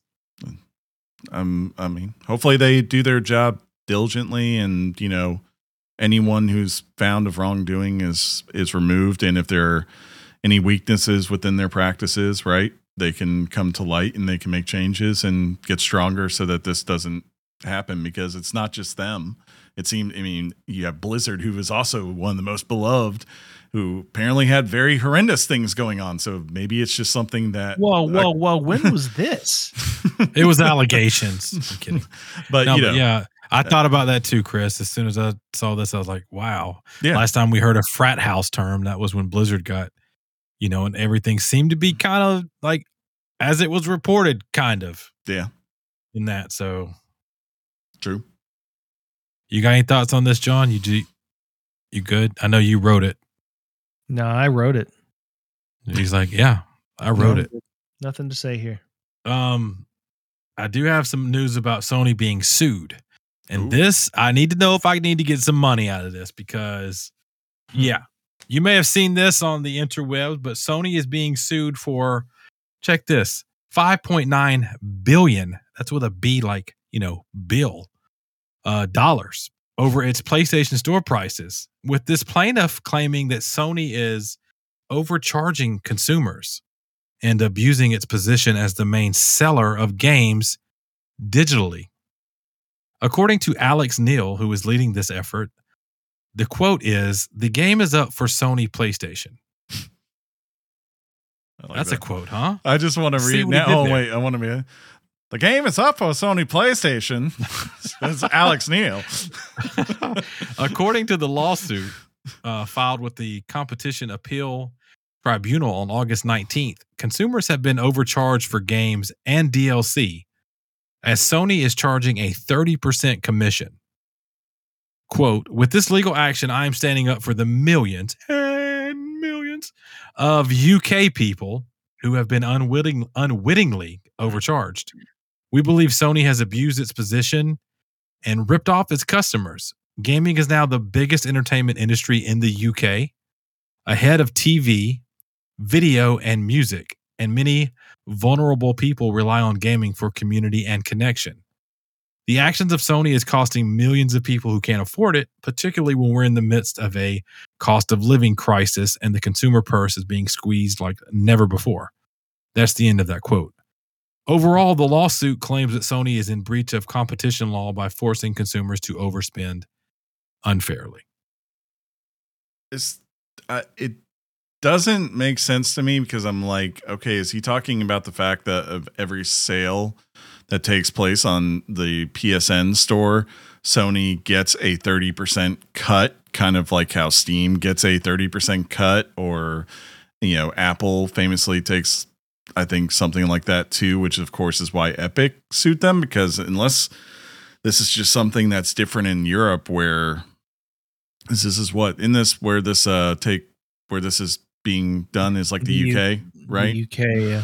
Yeah, like unless there is like something like where, hey, you know, if John buys Rollerdrome uh, in America, it's twenty dollars, but it's thirty percent more for consumers in the UK.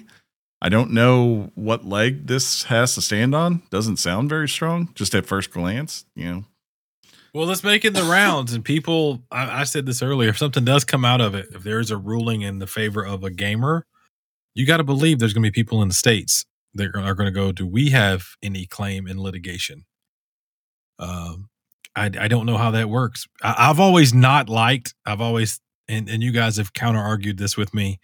I don't think a digital game should cost the same as a physical game. Um, but you guys are like the content's the same. I'm like, yeah, but it's a No, digital I'm- file. I'm with you. I mean, I get it. It's done to basically to you know make up loss, right? You're going Yeah. like especially for the longest time when you had games being sold at sixty dollars and it was pretty clear the price needed to go up. The best thing that could happen to someone like Sony is be like, oh, now we get more money off of them because we don't have to pay for the shipping and you know the case and all this other stuff, right? Artwork, whatever. Um, you know how much cut we give to a retailer, right?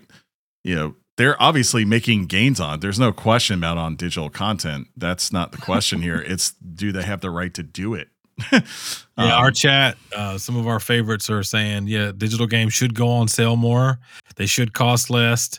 Sure Uh, they should at least be at a discount. And then, and then our boy Psycho, who's joined us again. Welcome back, Psycho. He said Nintendo games need to go on sale more. i've been saying that Uh, forever Uh, I'm with you on that. But yeah, I mean, everybody, everybody that plays games, we all wish that we didn't have to pay as much for our games.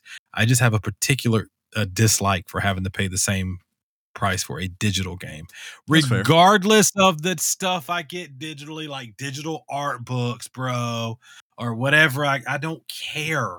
I don't care. I'm still playing the same game, and I got to pay more for it with less stuff. It's crazy.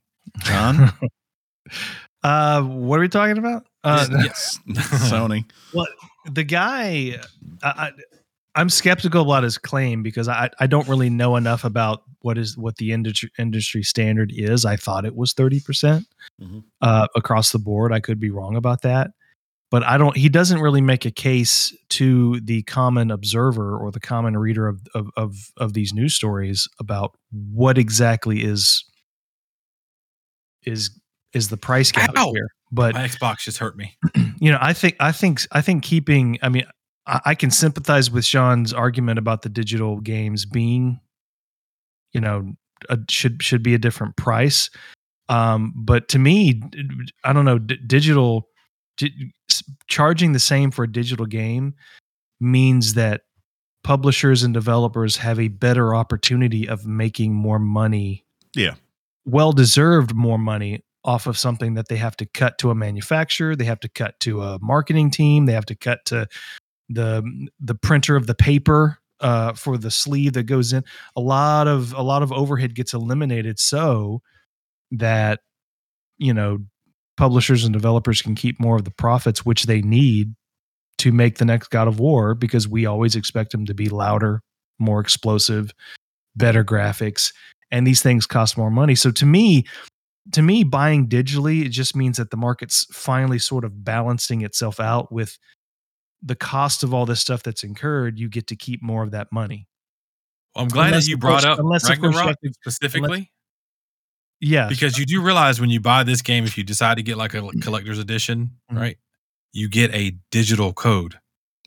Yeah. For buying a physical collector's edition. oh, do you it's really? the most absurd thing I've ever heard in my life. because they don't want you trading that What? back in But you do get a steelbook, a steelbook case Mm. for a disc you don't have. That is interesting. I didn't Yeah. know that.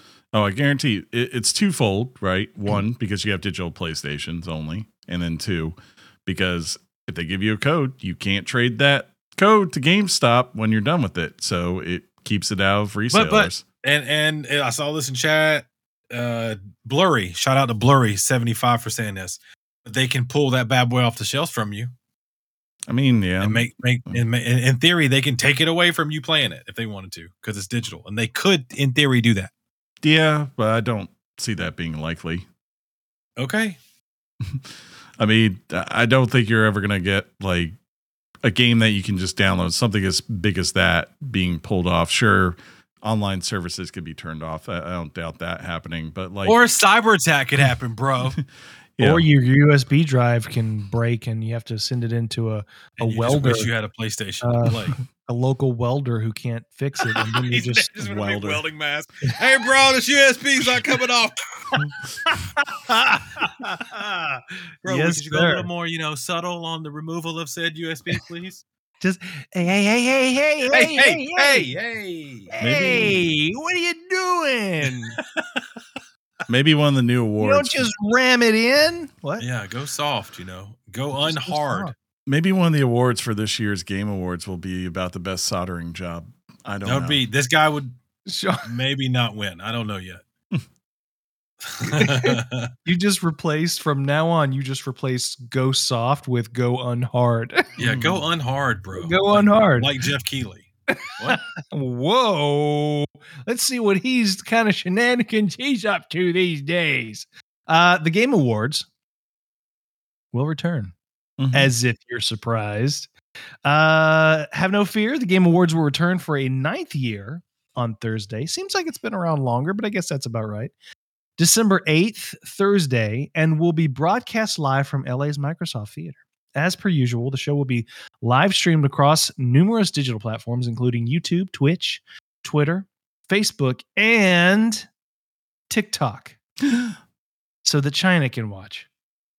Mhm. But and the kids. will also include Yeah. live showings at IMAX theaters. Dude, we should go to the IMAX. No, we're not. should totally go to the IMAX theater. Not gonna I'm happen. going. It's gonna be I'm around going. Christmas time. I'm gonna be in my PJs. We can you do know? that too. You can be in your PJs. Um, this year, the Game Awards will be introducing a new category, Best Adaptation, that will, quote, recognize creative work that authentically adapts video game intellectual property to other popular media, including but not limited to theatrical movies, streaming shows, podcasts, novels, and comic books. It's unfortunate that this category did not come out sooner, otherwise, Castlevania would have won this category hands down Sure. but it's a pretty good category. Like to like to see where it, where it goes. I would like at some point for Geoff Keighley to get to a place where this can no longer this this no longer has to be experimental. That everything starts to get locked in. hmm Um, because I think I think at that point, not that it's not reputable because he's doing a good job building its reputation, but um, just you know trying things differently every single year um, tends to I don't know. It, you you never see the Oscars really changing something every single year because it's locked in and it's established. That, I guess that's really all I'm trying to say. I'd like to get I'd like to get the Game Awards to a Oscar type status, and I know more people watch the Game Awards than the Oscars. Just saying, but still, um, for a, for a matter of of reputational. Well, we- we're always. Oh my god. Okay, we're good. Um, for we always, and if you think about it, the last couple of years we've watched the Game Awards. We we always go. We got sucked in again. It's it's like they have the potential to have something fantastic. I Actually, have more awards that we see on stage. You know, I- have well, yeah, I'd like to see it be just awards. not not a new trailer or a new announcement every five minutes. Yeah, it's it's kind of like it's two things at battle, right?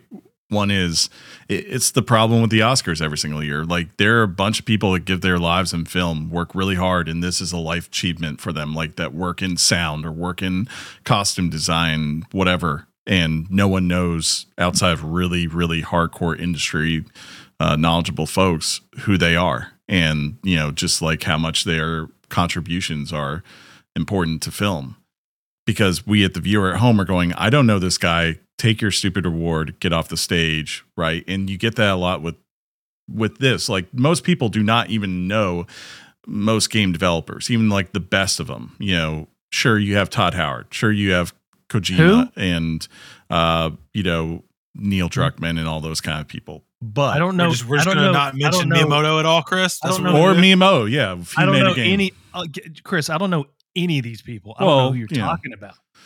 I know. I'll be by to install your Xbox Series X later. Um, but Why don't you Um, friend me, bro? but uh at the same time you know you have a bunch of people that honestly the only reason they're tuning into this is because they want to hear the announcement of a game they really like won the big thing aka game of the year best action game right or b more so they just want to see what's coming next and they're hoping there's going to be some really memorable trailer moment um and the i don't know only- I don't know how you find a balance between the two. Right? You don't show as many previews. The Game Yeah. Awards are about the games that have happened. Have the music from those games. Have the people behind the games. Have the big names like the Yeah. Doug Bowsers and the Phil Spencers. You know what I'm saying? Have moments. Have the Sure. voice guy who comes on stage and says "boy." To you, you- you just have Sean, that you're stuff. mi- Sean, you're missing it. It's missing this key element. Have Kojima walk up on stage and slap Keighley. That's all you got to do. he was on stage today. Well, he was on stage. He was in the You're video not today. wrong. I totally forgot. But first, Keep my Keighley has to make a joke. name out your what Right. mouth. He's got to make fun of his name. Who? uh Yeah. All that. but you know I, I do hope like there are certain things he's done very well like where I think uh, to your point the music thing i would love it if he really leaned hard into that every year and like said whoever the five nominees are for best soundtrack or whatever we come in here and we make sure we're performing selections that maybe not just a medley right but here go like okay we're, for the next two minutes we're going to have a performance from the elder scroll or elden ring soundtrack right this is what we're doing because that's on here um, and then here's a performance from kirby right that would be awesome and it's it's something Have that's Nintendo unique Orchestra out there, man. Are you Yeah. kidding me, i'd love it yeah dude? It could be, it, and that's what we say every year. What I'm about to say right now, Mhm. it could be so epic. Yeah. Plus, bring the bring the community guy back. Yeah. I do think it's funny. What I forget the actor's name, um, but you know th- that that perf- that performance, that hosting gig, seemed to have scarred Geoff Keighley's scarred him for life because he will not relinquish hosting duties. And and I I, I wish he would because he's not. I, I appreciate everything he's done with the Game Awards. He's made an amazing show over the past decade. You can't deny that. Mm. But as far as his hosting duties, I think he needs to relinquish that and go to the background. I think I think that needs to be he doesn't he doesn't need to be the face of it. He's not that good at it. Um, Yeah, I agree with you. To be he- honest, he's, he's not bad at it, Right. And he's certainly not a, the community guy. I get that was a disaster, but he just it just scarred him for life, and he just won't let he won't give it up. Give it give it to give it to me. I'll do it. Yeah, I mean, there is a good thing they could do where they could hand it off to say like a Greg, Greg Miller. Miller. Yeah, they could hand it off to a. I'd never I'd never watch it again. you could hand it off to various, you know, Jade Raymond. Absolutely watch it. Hideo Kojima. Everything is all right. Next up is Game of the Year presented by Hideo Kojima. presented by. Oh, that's so just funny. that'd be great. But no, you could. I agree with you. You could do that. I think his to your point. Yeah, that scarred him because it's like he's worked in this industry so long, has so much respect and you know revere for these people and what they go through for gaming Mhm. and what they're doing for him. And it's like then you get Joel McHale basically mocking Reggie Fils-Aimé to his face on camera for the world. You know, I imagine that's probably the biggest moment of shame in his career as far as he's concerned. but anyways, Oh man. it's still it's good news, guys, that we're getting more game awards, and there's also good news for uh, the Steam Deck. Yeah, this is Wait, pretty good. This Wait, pretty how good. did you do that? I How actually did saw- you do that? I actually saw this on the Steam store? This good news. This was Yeah. nice. You may have gotten your Steam Deck a lot earlier than expected. I can attest that to a friend of the show who got his last week. Uh, it looks like Who was it? Valve. Who was it? Who was Uh, his name rhymes with Schmef. it? Really? Yeah. Yeah. Um, it looks like Valve is finally getting a handle on production issues, according to Valve's Lawrence Yang via Twitter. Uh, a few of you may have received an order email for your Q4 Windows Steam Deck reservation today. This wasn't a mistake. Production has outperformed our estimates and we will be moving more Q folks into the Q3 window. The official announcement and info are coming soon. In the meantime, check your email and visit the Steam Deck website while logged in and check your reservation just in case it came in early. And if you missed the email, there's a grace period to get your order reinstated. Just make a support ticket. Uh, it was recently confirmed by Valve that production restraints have loosened, allowing orders to be fulfilled sooner than later or than anticipated. It seems like, you know, the the only one who had had something hanging as far as production issues at this point seems to be Sony. And from my understanding, they're thinking that's finally like wherever they ship their their consoles out of uh, from China and over there, like those ports are finally back to actually operating, so they can get stuff out and over here and assembled. Um, everything They else, can't, can't find quality welders. everything yeah right they're just gonna cut back on that no one cares about welding what? Um but it seems like everywhere else like you know john i don't know it, did you really have to work to get your xbox? Because it doesn't seem like it's too much of a hassle to get one right now. You know you might have to wait like i said like 10 14 days max and it seems like you got yours pretty quickly.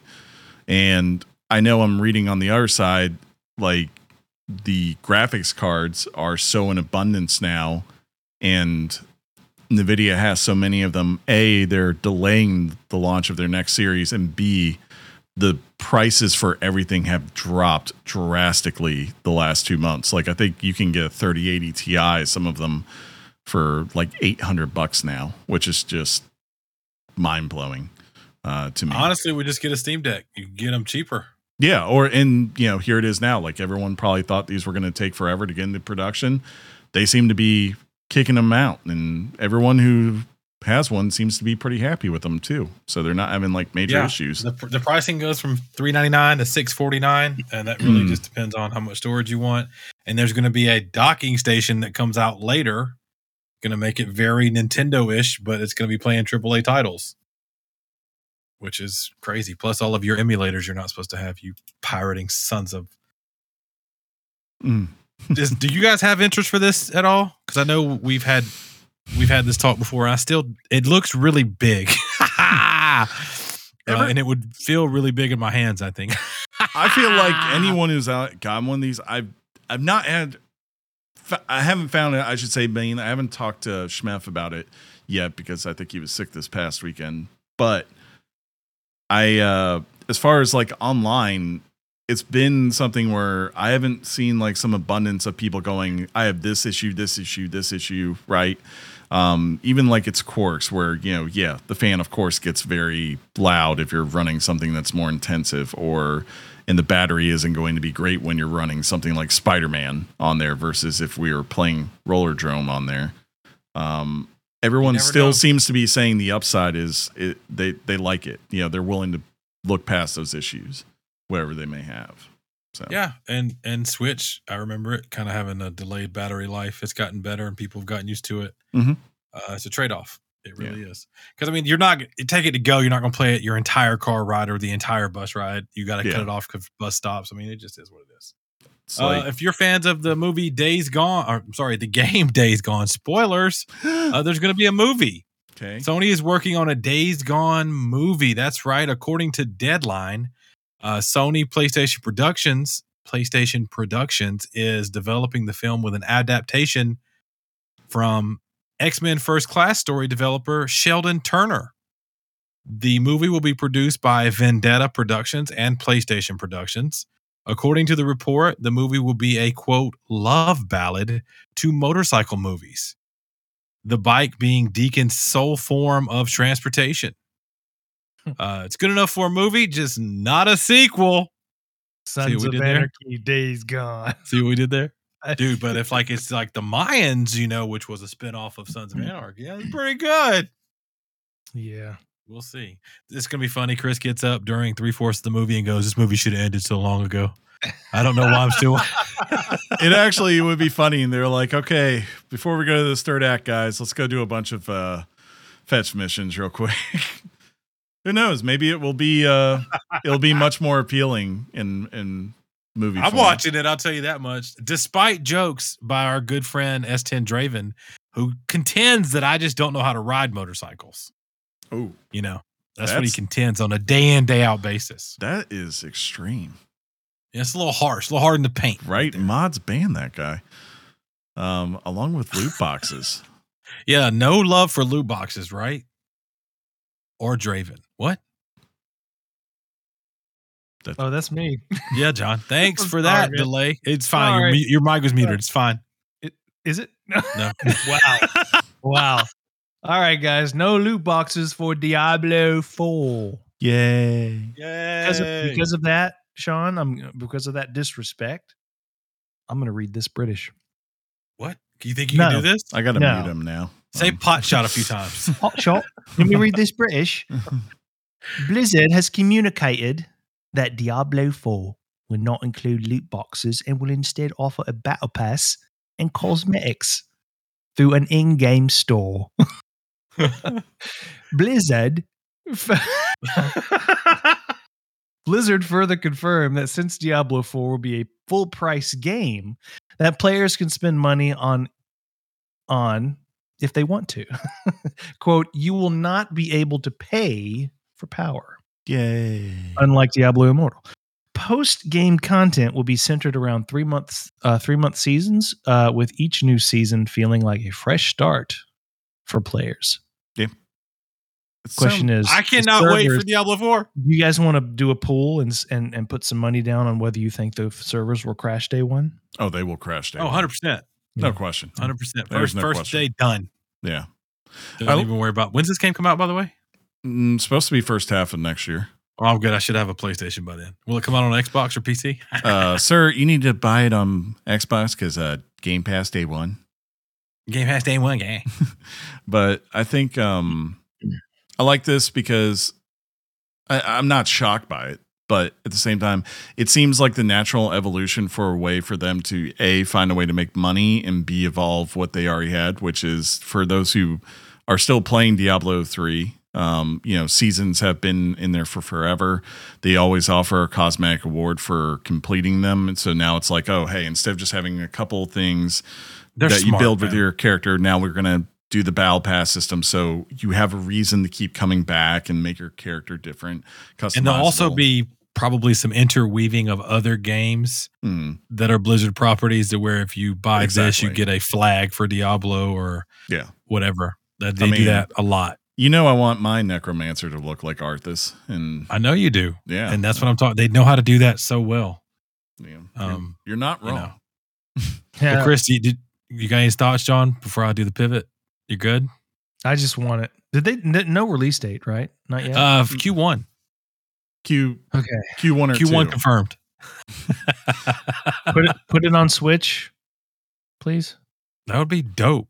To be honest with you, I think they Um, could if they really wanted to. Chris, did you did you did you lube the throat up? Are you ready? Because this is a big juicy one. Yeah, originally John had this, and it was just that that morning there was potential There's leak a rumor. of uh, of Yeah. Sonic Frontiers release date, and I was then I was watching opening night live this afternoon, uh, and sure enough, the first thing I saw, Sonic Frontiers got a new trailer highlighting.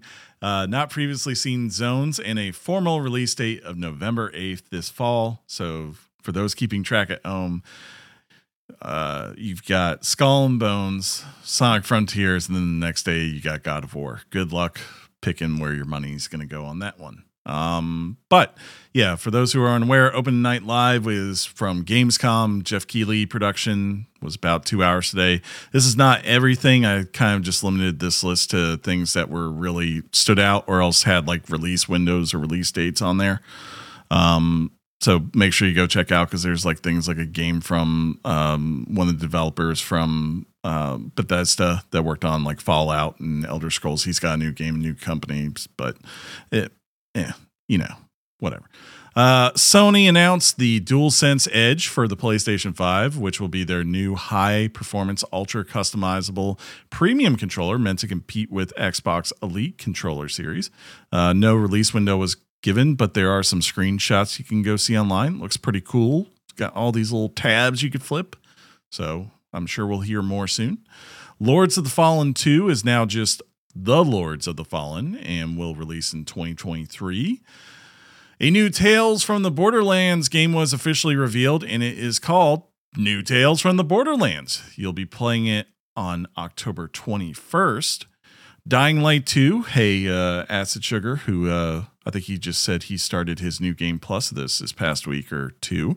Uh, first major expansion is called Bloody Ties and will be coming out on October 13th. Quantic Dream, uh, Heavy Rain developers have a new game called Under the Waves. It's the story of Stan, an oil company diver in the 1970s who is exploring the depths of the North Sea with an expected release date of 2023, which probably means it's coming in February of 2024. Return to Monkey Island arrives on September 19th, just in time for International Talk Like a Pirate Day. Yeah, see, because they got pirates in the game, Sean. Uh, the makers. This one, I think, friend of the show, Jeff, this probably would have, and also maybe friend of the show, former co host Chris, uh, probably would have, I think, made them happy. The makers of Friday the 13th have unveiled their next multiplayer adaptation, which will be Killer Clowns from Outer Space. Anyone remember this movie? I remember this movie. This movie freaked remember me that out. terrible movie. Yeah, it freaked me out as a kid when they would wrap the people up in cotton candy. I was so afraid. um, it's launching in early 2023. Gotham Knights. John, you must wait less time because now it's been moved up four days to October 21st. So John will have to pick between tale, new tales from the Borderland and Gotham Knights. I wonder what he's going to choose. Uh, and finally, the move that the announcement that kind of shocked everyone, I think. No one was expecting, but here it is. Dead Island 2, it's alive. It got a new cinematic trailer and then followed that up with a gameplay trailer. Uh, and the biggest surprise is John's not going to have to wait long. February 3rd of next year is its release date as of right now. There's so much about it that looks like Dying Light. Hmm. Yeah. But but I'm still excited. I'm still excited for it. Mhm. Uh, just some notable stuff that was not in this that Yeah. kind of hit the John brain Go for it. um, was Life of P, which was this like soul, uh, like steampunkish Mhm. spin on the Pinocchio story. Looked incredible to me. Um, and then was something else. Oh yeah, uh, Outlast Outlast Trials got some gameplay footage. Mhm. Looks dope. It's a single player and multiplayer game. Um, if anybody knows anything about me, Outlast 2 scare the absolute crap out of me. um, so yeah, I'm looking forward to those two things. But one of the- from this list itself, I can say honestly, what I was most excited about was that Sony controller. I want to know more. I want to know when it comes out. I want Why? thing. Why do you need that controller though? That's it. I'm, I'm kind of glad you brought that up. Why do you? Because it's because there are certain things that I will play Right. Based on whether I have access to the Elite Pro controller. Giving me, in other words, the edge having- for John having, Rambo. Having yeah, having another controller for the nut for the other platform gives me gives me more options to have an advantage to play a certain game if I want not only to play with a pro style controller, but I want to platinum the game. Sure, I'm just sure. excited for that additional option um, Just yeah. because I think like- it's I think it's needed. I, I I think they they actually released something similar in the last previous towards the end of last gen, which was kind of a an attachment back for the thing. PlayStation 4. And everybody would thought that, from what I heard, everybody thought that was a really great attachment. Yeah. So I'm excited to see what they do here. And no release date that I saw. It looked like just a no, teaser. they just they just showed it. I gotta say I'm I'm happy because you know I feel like I've had this advantage as an Xbox guy for the last couple of years on PC where I really get the best of both worlds. I get to use the kind of controller I want and I get to customize it to what I needed to do for a game. And I understand while I might love that kind of controller, there are people out there that love things like the DualSense, right? And they love the the feel of a PlayStation controller. And it's kind of like you're always in this place where if you're, especially you're in competitive gaming, you kind of either have to go out there and find a third party pri- uh, type of you know build like scuff, right? Or you Mhm. just have to make do with what you got, um, which you know it, it, it sucks, you know. So it's nice to see that they're finally coming in and saying, "Hey, we got you. We'll give you the option that's built to." Take the most advantage out of our hardware, right? And make you feel like you're getting the true premium product. The truth is, if I'm being honest about the PlayStation 5 controller, I would trade a million haptic feedbacks hmm for a battery that lasts for six hours, Yeah, I'm with you. hands down. I mean, I, I keep I keep that controller plugged up at all times, Yeah. just like my beehole. uh, Um, so I did want to say because I understand that some people may not have tied in opening night live as being Gamescom. mhm. Uh, it has started. That was just day one. That's nice. That's what all the big announcements came from today. There were some leaks. Sometimes we have new listeners. Just want to help y'all out. Okay. Um, the most thing I was most excited about, I was watching a, one of my favorite streamers on Twitch, and he got the news that there was a Pokemon car in the form of a mini, and this car is legit. It it you know the mini uh the mini like the mini Coopers. You know what I'm talking mm, about. yeah. So it's Pokemon themed, but it's also got a projector built into it. So if you park it next to a building, it streams and you can play video games on the wall. Like you can Or play Pokemon watch. on the wall. Come Um, on. Sean, How There- cool is that? I mean, there's it's one- ridiculous, right? there's one I didn't put in here because it didn't have a release date, but I wanted to tell you because I was like, Sean should go check this out because I got some major Sean vibes from it. And I could see John, you might like it too, but definitely here because it, it's called. It was a reveal trailer trailer called for uh, Atlas Fallen, and Yes. I don't know why the armor to me was giving off some major uh, kind of wow vibes to it in a way, just the the way the armor and everything looked, the style of it, but then on the other hand when you saw these monsters that the the pair are fighting against it reminded me very much of monster hunter. So uh early you know there wasn't any release date or anything. They did show off a little bit of in-game engine. It was primarily a cinematic trailer though. Um but definitely maybe keeping an eye on as uh as time Well, that one was on. unique because you use sand. yeah at first Sand I thought is it your weapon. Forspoken. Yeah. Yeah. Yeah. Mhm. Yeah. Yeah. Very dope. Good stuff coming from day one. So we'll see what the rest brings us uh, for sure. I did say Life of P. I meant Lies of P yeah because you know Pin- It's fine. Pinocchio. Yeah, it's probably It's fine. It's fine. Ladies and gentlemen, um, if you're wondering, are we done? We're not done yet, but we we do have to do a thing before we're done.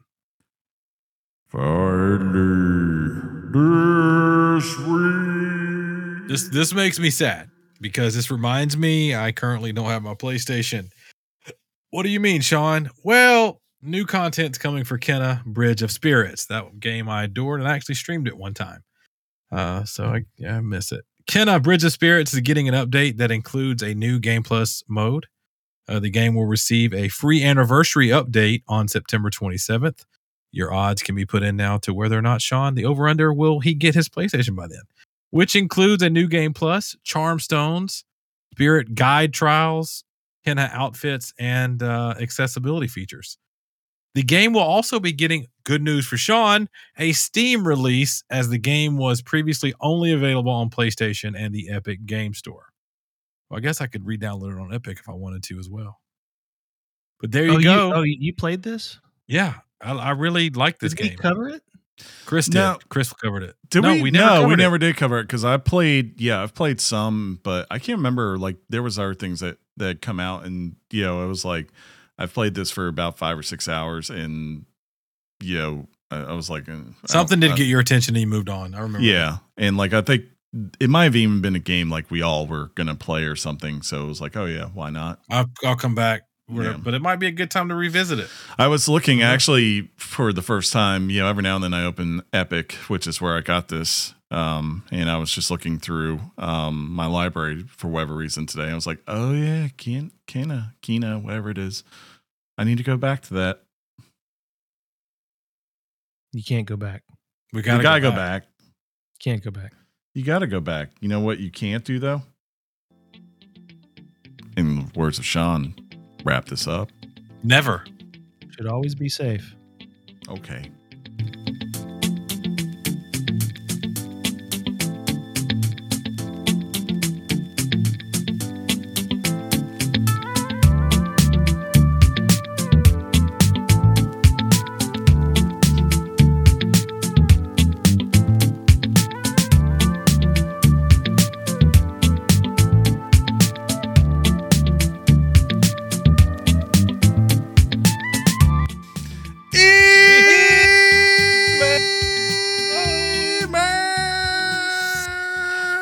Electronic mail from the future.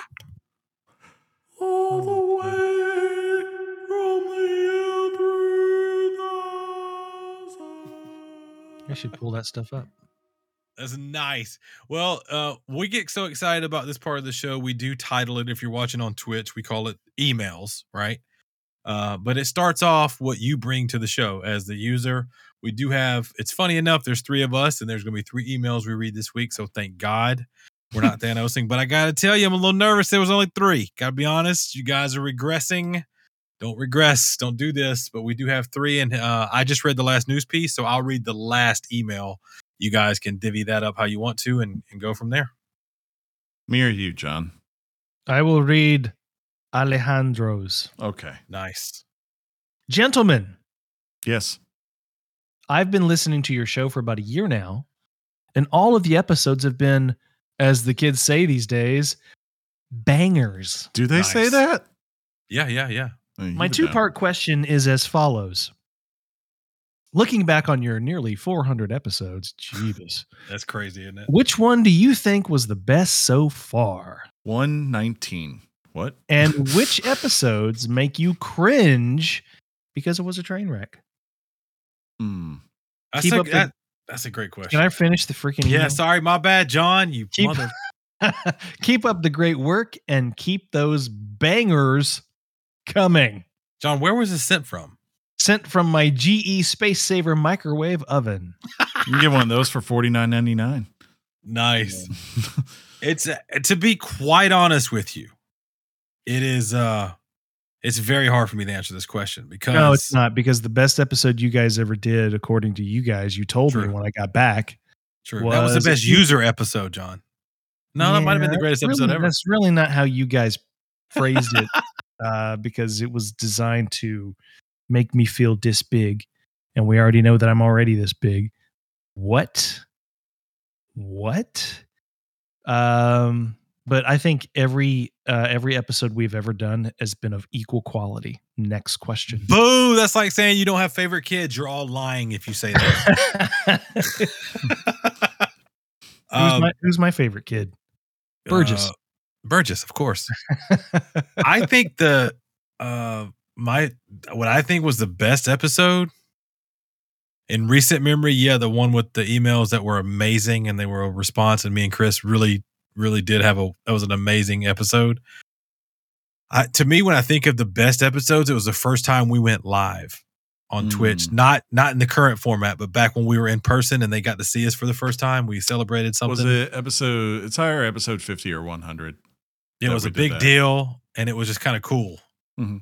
uh the train wreck has to be Overcooked I- too. no i don't know if did this make the air or was this off recording who knows because it actually was thanos so previous host of the show chris not this chris but it was chris and chris and i was on the show that host told me that if i ever wore this particular get Oh, up God, I remember that. that he would do something. I forget what it was. So as the joke, we wore it the next time, and he had forgot about it, and it was cringy because of the way he acted. It was not the way he said he was going to act, and I remember feeling so uncomfortable. But we went with the bit. I don't think that made a recording, and even if it did, you I think it. never m- listen I think it may have.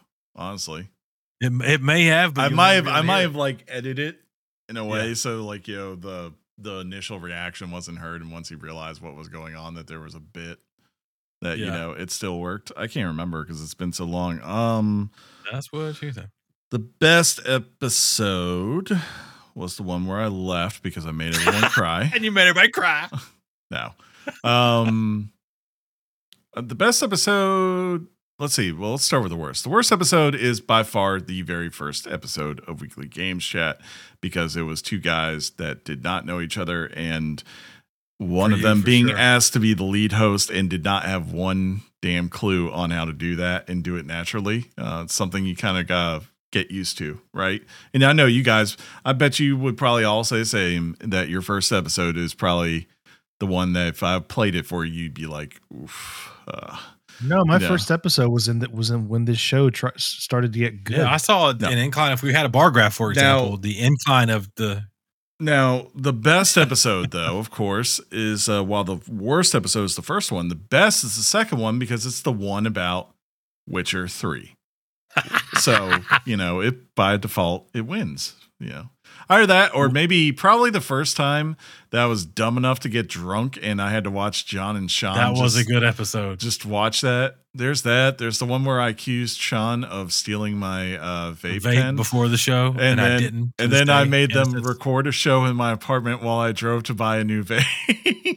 Uh, we did actually get beer sent to us one time. That was going to Oh, be what I said. That was a good show. Mhm. Um, I don't know if there's interest on people sending us stuff like to a PO box or to us.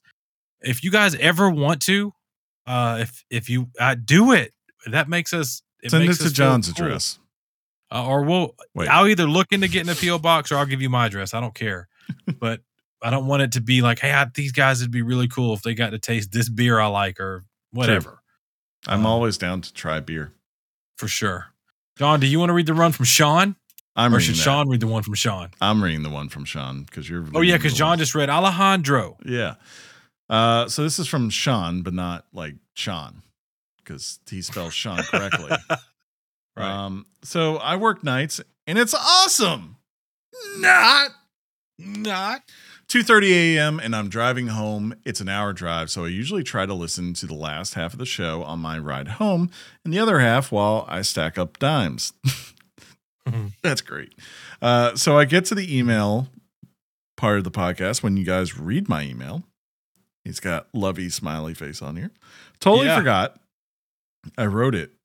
And I was so excited, I had to pull over and listen to Chris read my email. Hey, you get it twice now. Uh, it was awesome. I felt like a kid again. And um, I was so excited. Thank you guys for making me feel appreciated. Sometimes just reading someone's stupid email can change their whole perspective. My son is going to be here Friday, so if I can get a shout out from my baby Odin James from the fam, it would be greatly appreciated. Keep doing what you do, brothers. One, keeping it 100. Uh, Keeping it a so, hundred. well, first off, shout thank out. you for sending the email. Right. Let's go ahead and make sure we uh, keep sending emails. You make us what we are. So thank you, sir, Sean. Yes. What were you gonna say, Chris? Well, first off, shout out to baby Odin James. Baby Odin James, what's up?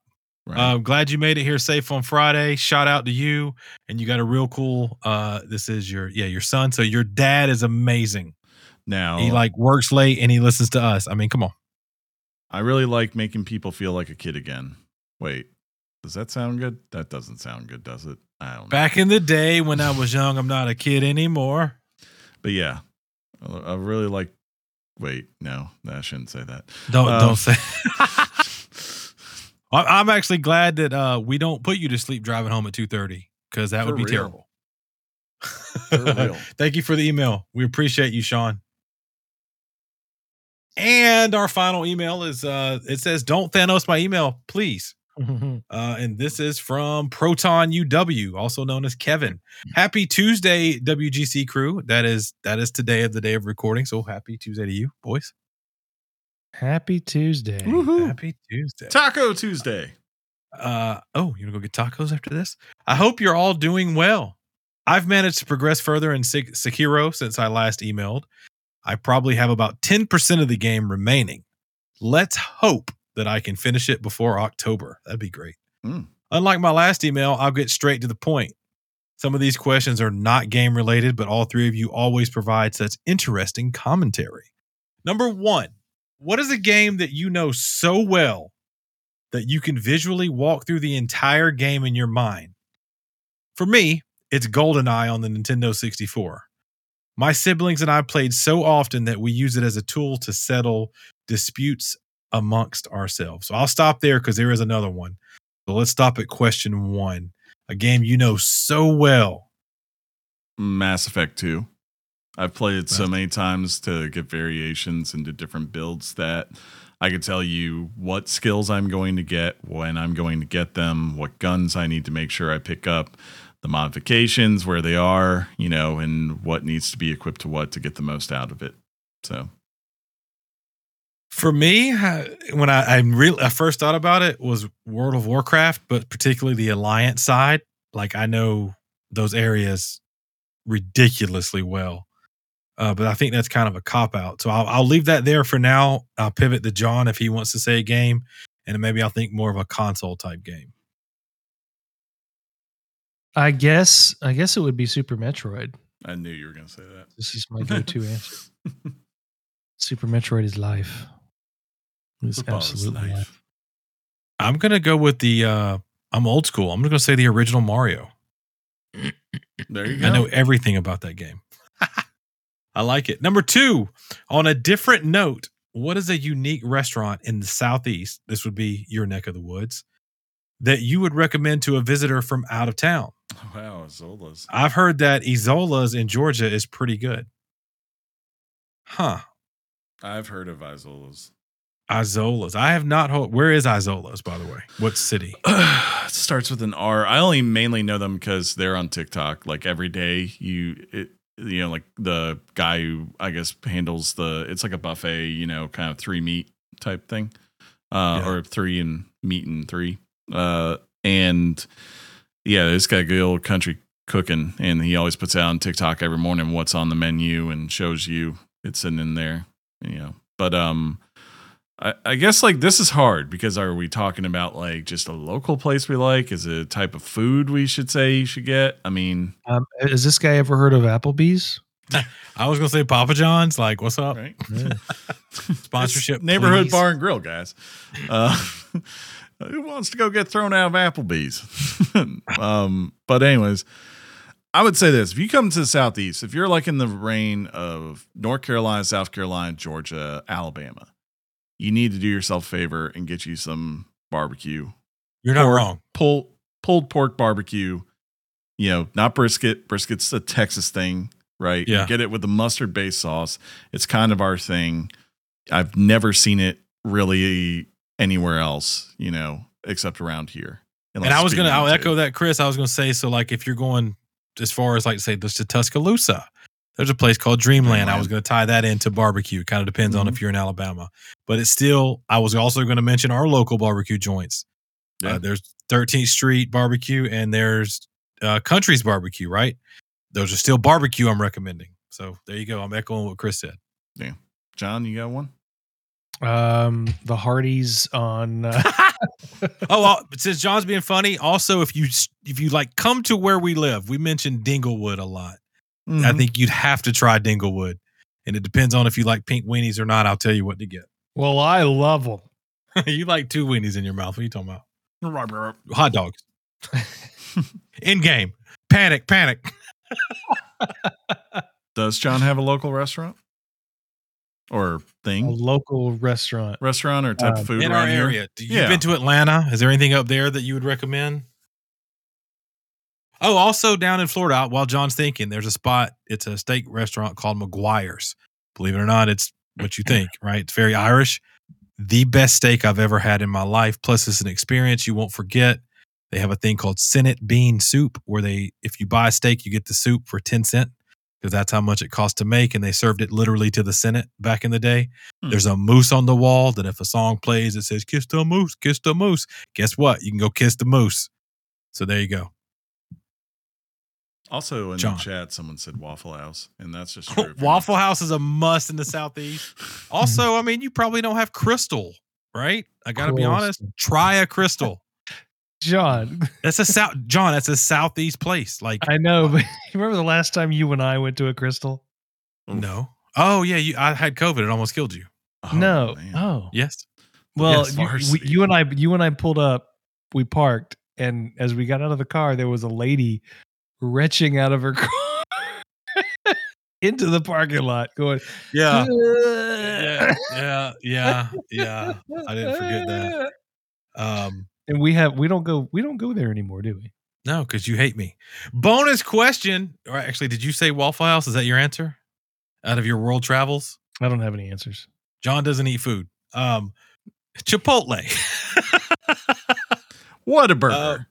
Bo- Whataburger's legit. But bonus question. Plus, what are your preferred sports table arrangements in a restaurant? Hmm. Like, what I mean is booths, freestanding tables, high stool bars, bar seating. Uh, for the record, I'm a booth person, but I'm okay with tables as well. I really dislike high stools or high tables, bars, because the seats are often uncomfortable and awkwardly balanced. I I'm kind of, it depends. If it's not too hot, I do like being outside. Um, I don't- at you know, it, it's nice to sit outside and drink a beer, but otherwise, I mean, honestly, unless I'm meeting a lot of people, I'm probably going to sit at the bar. You know, it's like when I'm at CBC, I literally have a plaque with my dad's name on it, and I sit in that chair at the bar every time I go in there. Hearts in the chat for Chris's dad. What's up? Yep. I, I think I'm more of a booth person unless there's more of us, then we go table. Hmm. I, I very rarely go to bar or high top table if possible because I have short people in my family. John, preference? No. John doesn't like food. We're going back to that now. Thanks, John. Uh, enough food chatter. Uh, Proton, aka Kevin, says, "Keep up the great work, gentlemen. I love the show best." And that is from. Excuse well, the me, reason I don't, the reason I don't have a preference is because I'm tall, so the height never bothers me. I don't have a bad back, so the so the seating arrangements, whether it has a cushion or not, doesn't bother me. You as got to long as- understand. As long as the food is here, yeah, that's what I was going to say. If John's arms can get on the table and he can get the hunch on, He needs like his he needs his shoveling motion to be you know continuous. That's all. He Here's the deal, about. too. John doesn't really talk whilst eating, um, but he will eat and then talk. Yes. The food will be gone before you know it. Uh, but no, we love you, Kev. Thank you so much for the email. We appreciate you. And ladies and gentlemen, this is your reminder that if you want to send us an email, I don't think I did that initially, weeklygameschat at gmail.com. Uh, we also, of course, we're on Twitter, right? We do things like, you know, retweet things a lot. Uh, if you want to find us there, we're at Weekly Games Chat. And let's see. Oh, we got a lot of follows this week. I got to be honest. Um, who is this? Oh no. Oh no. If you guys remember last week, this actually just made me sad. Uh we we tweeted out about Tiny Cat, right? Tiny Cat made it through their first night. Do you remember that? And we Mm. tweeted out, I think I told you guys on there about Tiny Cat. Um Tiny Cat uh passed away later that night Wow, sad to hear. um or no so that was yeah later that night so hearts in the chat for the short life of tiny cat and i really hate that i just read that right now. I don't like seeing stuff like that. Um acid queen by the way asked for any suggestions.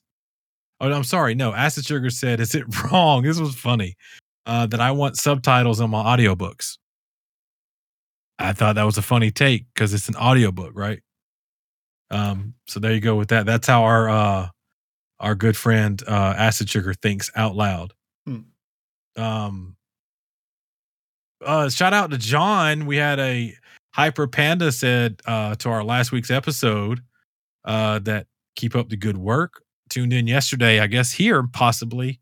John was looking good. That was when you had your button up shirt with no undershirt. Your little chest hair was showing. Remember that? Mhm. I remember that. Now he's got a t-shirt under there. Yeah, remember you were an author or I could or a field reporter. Yep. See, um, then we got a recommendation um, from our good friend at Mr. Madsian. Madsian. um, so uh, basically, there was, uh, I think, a podcast that put or something ended, and there was a recommendation for who to listen to now. Um, so this is the review. I highly recommend at Weekly Games Chat. They're three friends who like to talk a little bit about sports, current events, and most importantly, video games. It's the only other video podcast that I found that is as enjoyable as the one that ended, and that was Video Games Weekly. So because of that, we did get some followers, and and look, thank you, Austin, for that. Like you have, we can't control that you say that about us, and it means a lot that you actually do that for us. It's appreciated. So thank you. So thank you very, very much. We got a bunch of new followers that we're going to call out real quick, guys. Been a while since I was able to do this. Shout out to at Josh uh, Van Grenert. Uh, thank you. I, I don't. If I butchered your name, please don't be mad at me. Um, there's a lot of V's in there. I wasn't ready to say that, but we're going to follow you back. he's like, it's Um, not the first time. It's yeah, it's, it's probably fine. We'll just call you Josh Van. How about that? How about that? Uh, at Aaron Bliss 33, thank you for the follow, following you back. Um, that's what's up. You're Minnesota born, Minnesota, eh? Uh, at Sean Wick 3, thank you so much for the follow, following you back. At Hoon 318, thank you so much for the follow. At Bob Loves Cheeseburgers. Nice. I love cheeseburgers too. Thank you for the follow, following you back. Keith B Gaming. Uh, thank you so much for the follow, uh, following you back. Uh, I love that I got, you know, sometimes I read these. Keith says, I be gaming, bruh. Nintendo Switch lover, avid Pokemon player, Mario Kart fade slider. Follow me on Twitch, Keith be gaming. We just followed you back, Keith. What's up? And also to at um SAHD bod. If you're wondering what the SHAD stands for, I'm pretty sure it says stay at home dad.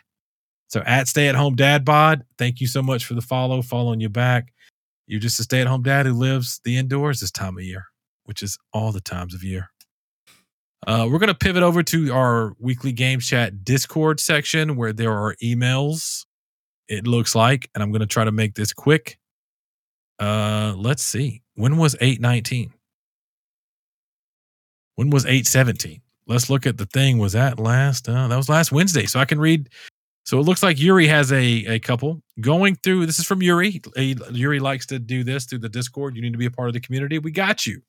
Yuri says, going through the rest of the episodes from this year, and I get to the PowerWash Simulator episode.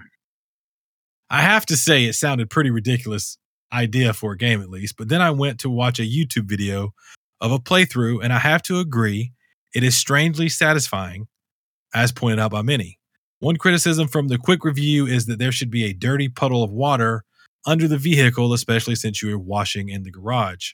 That makes sense. I have a small power washer, which I only use on my car. So this gave me an idea to try to clean some more stuff around the house. Game on. Game on, Yuri. game on. Uh, Tara, I don't know what this is in relation to, but said mine would be that man's girlfriend. What does that mean? Context, I don't know, but there it is. Uh, Psycho sent us an email on the 19th and it, uh, as of today as as well. So here we go, Psycho. Uh, I haven't written in for a good while. No, you have not, sir. But I'm curious to hear what y'all have to say on this matter. I've been campaigning for my friends to join me in Splatoon 3 once it drops, but none of them really want to. We are all primarily Xbox gamers and we're never and we've never attempted going beyond that. Hmm. When we talked about it last night, that was as of that writing on the 19th. My friend said Nintendo doesn't really make it easy to play online. That got me thinking. Is he right? Like, yeah, I know Nintendo targets the stereotypical mom, dad, two kids household for couch co op multiplayer, but is my friend right in implying that Nintendo doesn't care about online play? Even though most fans who buy their games want online play? I don't know if they don't care. They're just not very efficient at it compared to the two competitors. Because here's the thing if you play Mario Kart online, Hmm, once you kind of are online, it's pretty awesome. sure. The only thing that they kind of suck at is being able to converse with your friends by not having a not having a peripheral device. Well, right? that then it's like it's clear they've had to make limitations for s- certain games just because they can't handle the bandwidth or whatever. You know, whether it's the Switch or more likely just their own servers, where it's like we have to be like, okay, hey, if you want to play Mario Strikers online, you can't do three v three or four v four. It's only two v two, right? If you want to do Smash Bros, you can't have it where it's you know the eight player Rumble Bros. I believe it's just like four players max. So you know those those are limitations that they've just had to make for whatever reason um, that you can do locally in these games, but you just can't do on there. So that's the part that kind of sucks. But I guess the hope will be maybe whenever their next version of the Switch comes out, which might be in the next year or two, maybe it will allow them to have a better system that they can maybe take more features of, of online gameplay and move to the next level with it. They've gotten better though. Just Yeah, not- I mean, and, and when great. When Splatoon came out, they if you remember, they marketed it as a you know like esports title. Like Yeah. they showed people playing Splatoon at an esports type event. I think they want to do it. I think they are more than stereotypical mom dad thing. Uh, they're just not quite where everybody else is now, and that that's always kind of been a thing. But I would I would listen, John, and and you may you may have heard this already, but John is very excited about Splatoon three. Mhm. I'm excited about Splatoon 3 for some reason. We're already going to dominate and you know destroy everybody. So maybe we we tee up with you. I just got to remove Chris from my family so he can't play online with us. Uh, and Psycho's live in chat right now, and he says, "My thing is that Splatoon three seems to be the reset point, as they're finally putting some serious effort into being able to play with friends." Not only that, but Salmon Run is not just a timed time to play. Like it's nonstop. You can play it at any point because Salmon Run used to be something that would be available at certain times. Like an event. Whether, yeah. Mm. Yeah. So this, so it's not, it's it's nonstop. You can play it at any time. So as I told you, Psycho had two emails. This one was sent at 5:48 today. This might have been when he he left our Twitch chat for a little while. Um, are we going to read War and Peace while we're at it? what? What? That is mean, John. Eh, Psycho is a he's a local fan of the show, and you, sir, you know what? He's just. he- I'm gonna I'm gonna ask for a pass on my friend John. He's got Wait, a is he T-shirt on. is he watching now? He's right now. Way to go. Hey, Uh, buddy. let me throw another one in here now that ONL is done. In my opinion, this was better than the SGF kickoff, but it still wasn't that great. What do you think Geoff Keighley needs to do to make his shows more exciting to watch? For me, he needs to drastically decrease the length. Having a two hour show is pointless if an hour and 15 minutes of it's space themed, turn based card RPG games. Stop wearing uh, sneakers with a tuxedo. True. I Uh, don't think Punkhead he's- quickly. Hold up, Chris. I'm No. sorry. I'm, I'm not. You could get this point in, but this is funny. Punkhead immediately said, "My friend wants to know what ONL and SGF are." That's Um, funny. So ONL is uh, Gamescom. Com, sorry, opening night live. SGF is Summer Games Fest, and if we abbreviate TGA, that's the Game Awards. So I- there you go. I don't know if there's like some perfect thing. Like he's never going to be able to give you Sony 2015, Sony 2016 events. He just can't do that. Doesn't exist. First off, you have to realize this. And two, unlike someone like Microsoft and Sony, he's got to finance whatever he does. He's got to find a way to sell it, which means he's got to have ads in there. He's got to reach out. And if he wants things from, say, like Epic, where if they did have like a new game and he wants it revealed there, well, then he's got to cater to them and be like, hey, here's the latest update for Fortnite. Because if you're Epic, if you're like, well, if you're not going to help us with what is our biggest product and makes us the most money, why should we help you with this big exclusive that we would give you that would give people more hype? So it's like a balance between the two that he can't win. I would like to see shorter shows. I'm, I'm with you, but like you just kind of got to go in and say, yeah, you're already are in a world where everyone's divvying up and taking their own little pieces of the puzzle for themselves and putting them out routinely through the year instead of holding them for one or two events of the year. And then you also have a bunch of things that you would want to put in front of a bunch of people because they're, as you as a company, what make you the most money. They're what you depend on. What's the So- selling point of the Oscars? Trailers. The selling point of the Oscars. Yeah. Is the award The best song. Content Award. content that already exists. Yeah. Yeah.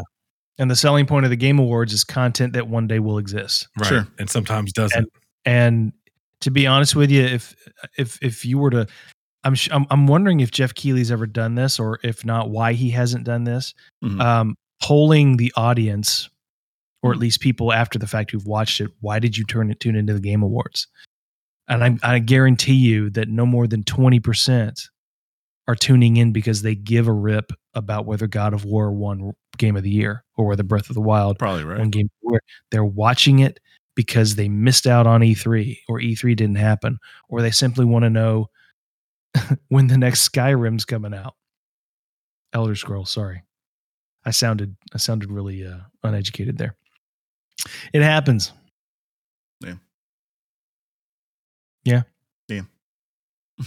I'm I'm I'm really uh, I'm I really need to work on my ability to suck the air out of a room. I don't know where I it just sort Uh, of I mean, what did I say? And it just sort of Well, you were mean to one of our fans who write into us and said they were writing a novel, and then you spoke about a novel's worth of words.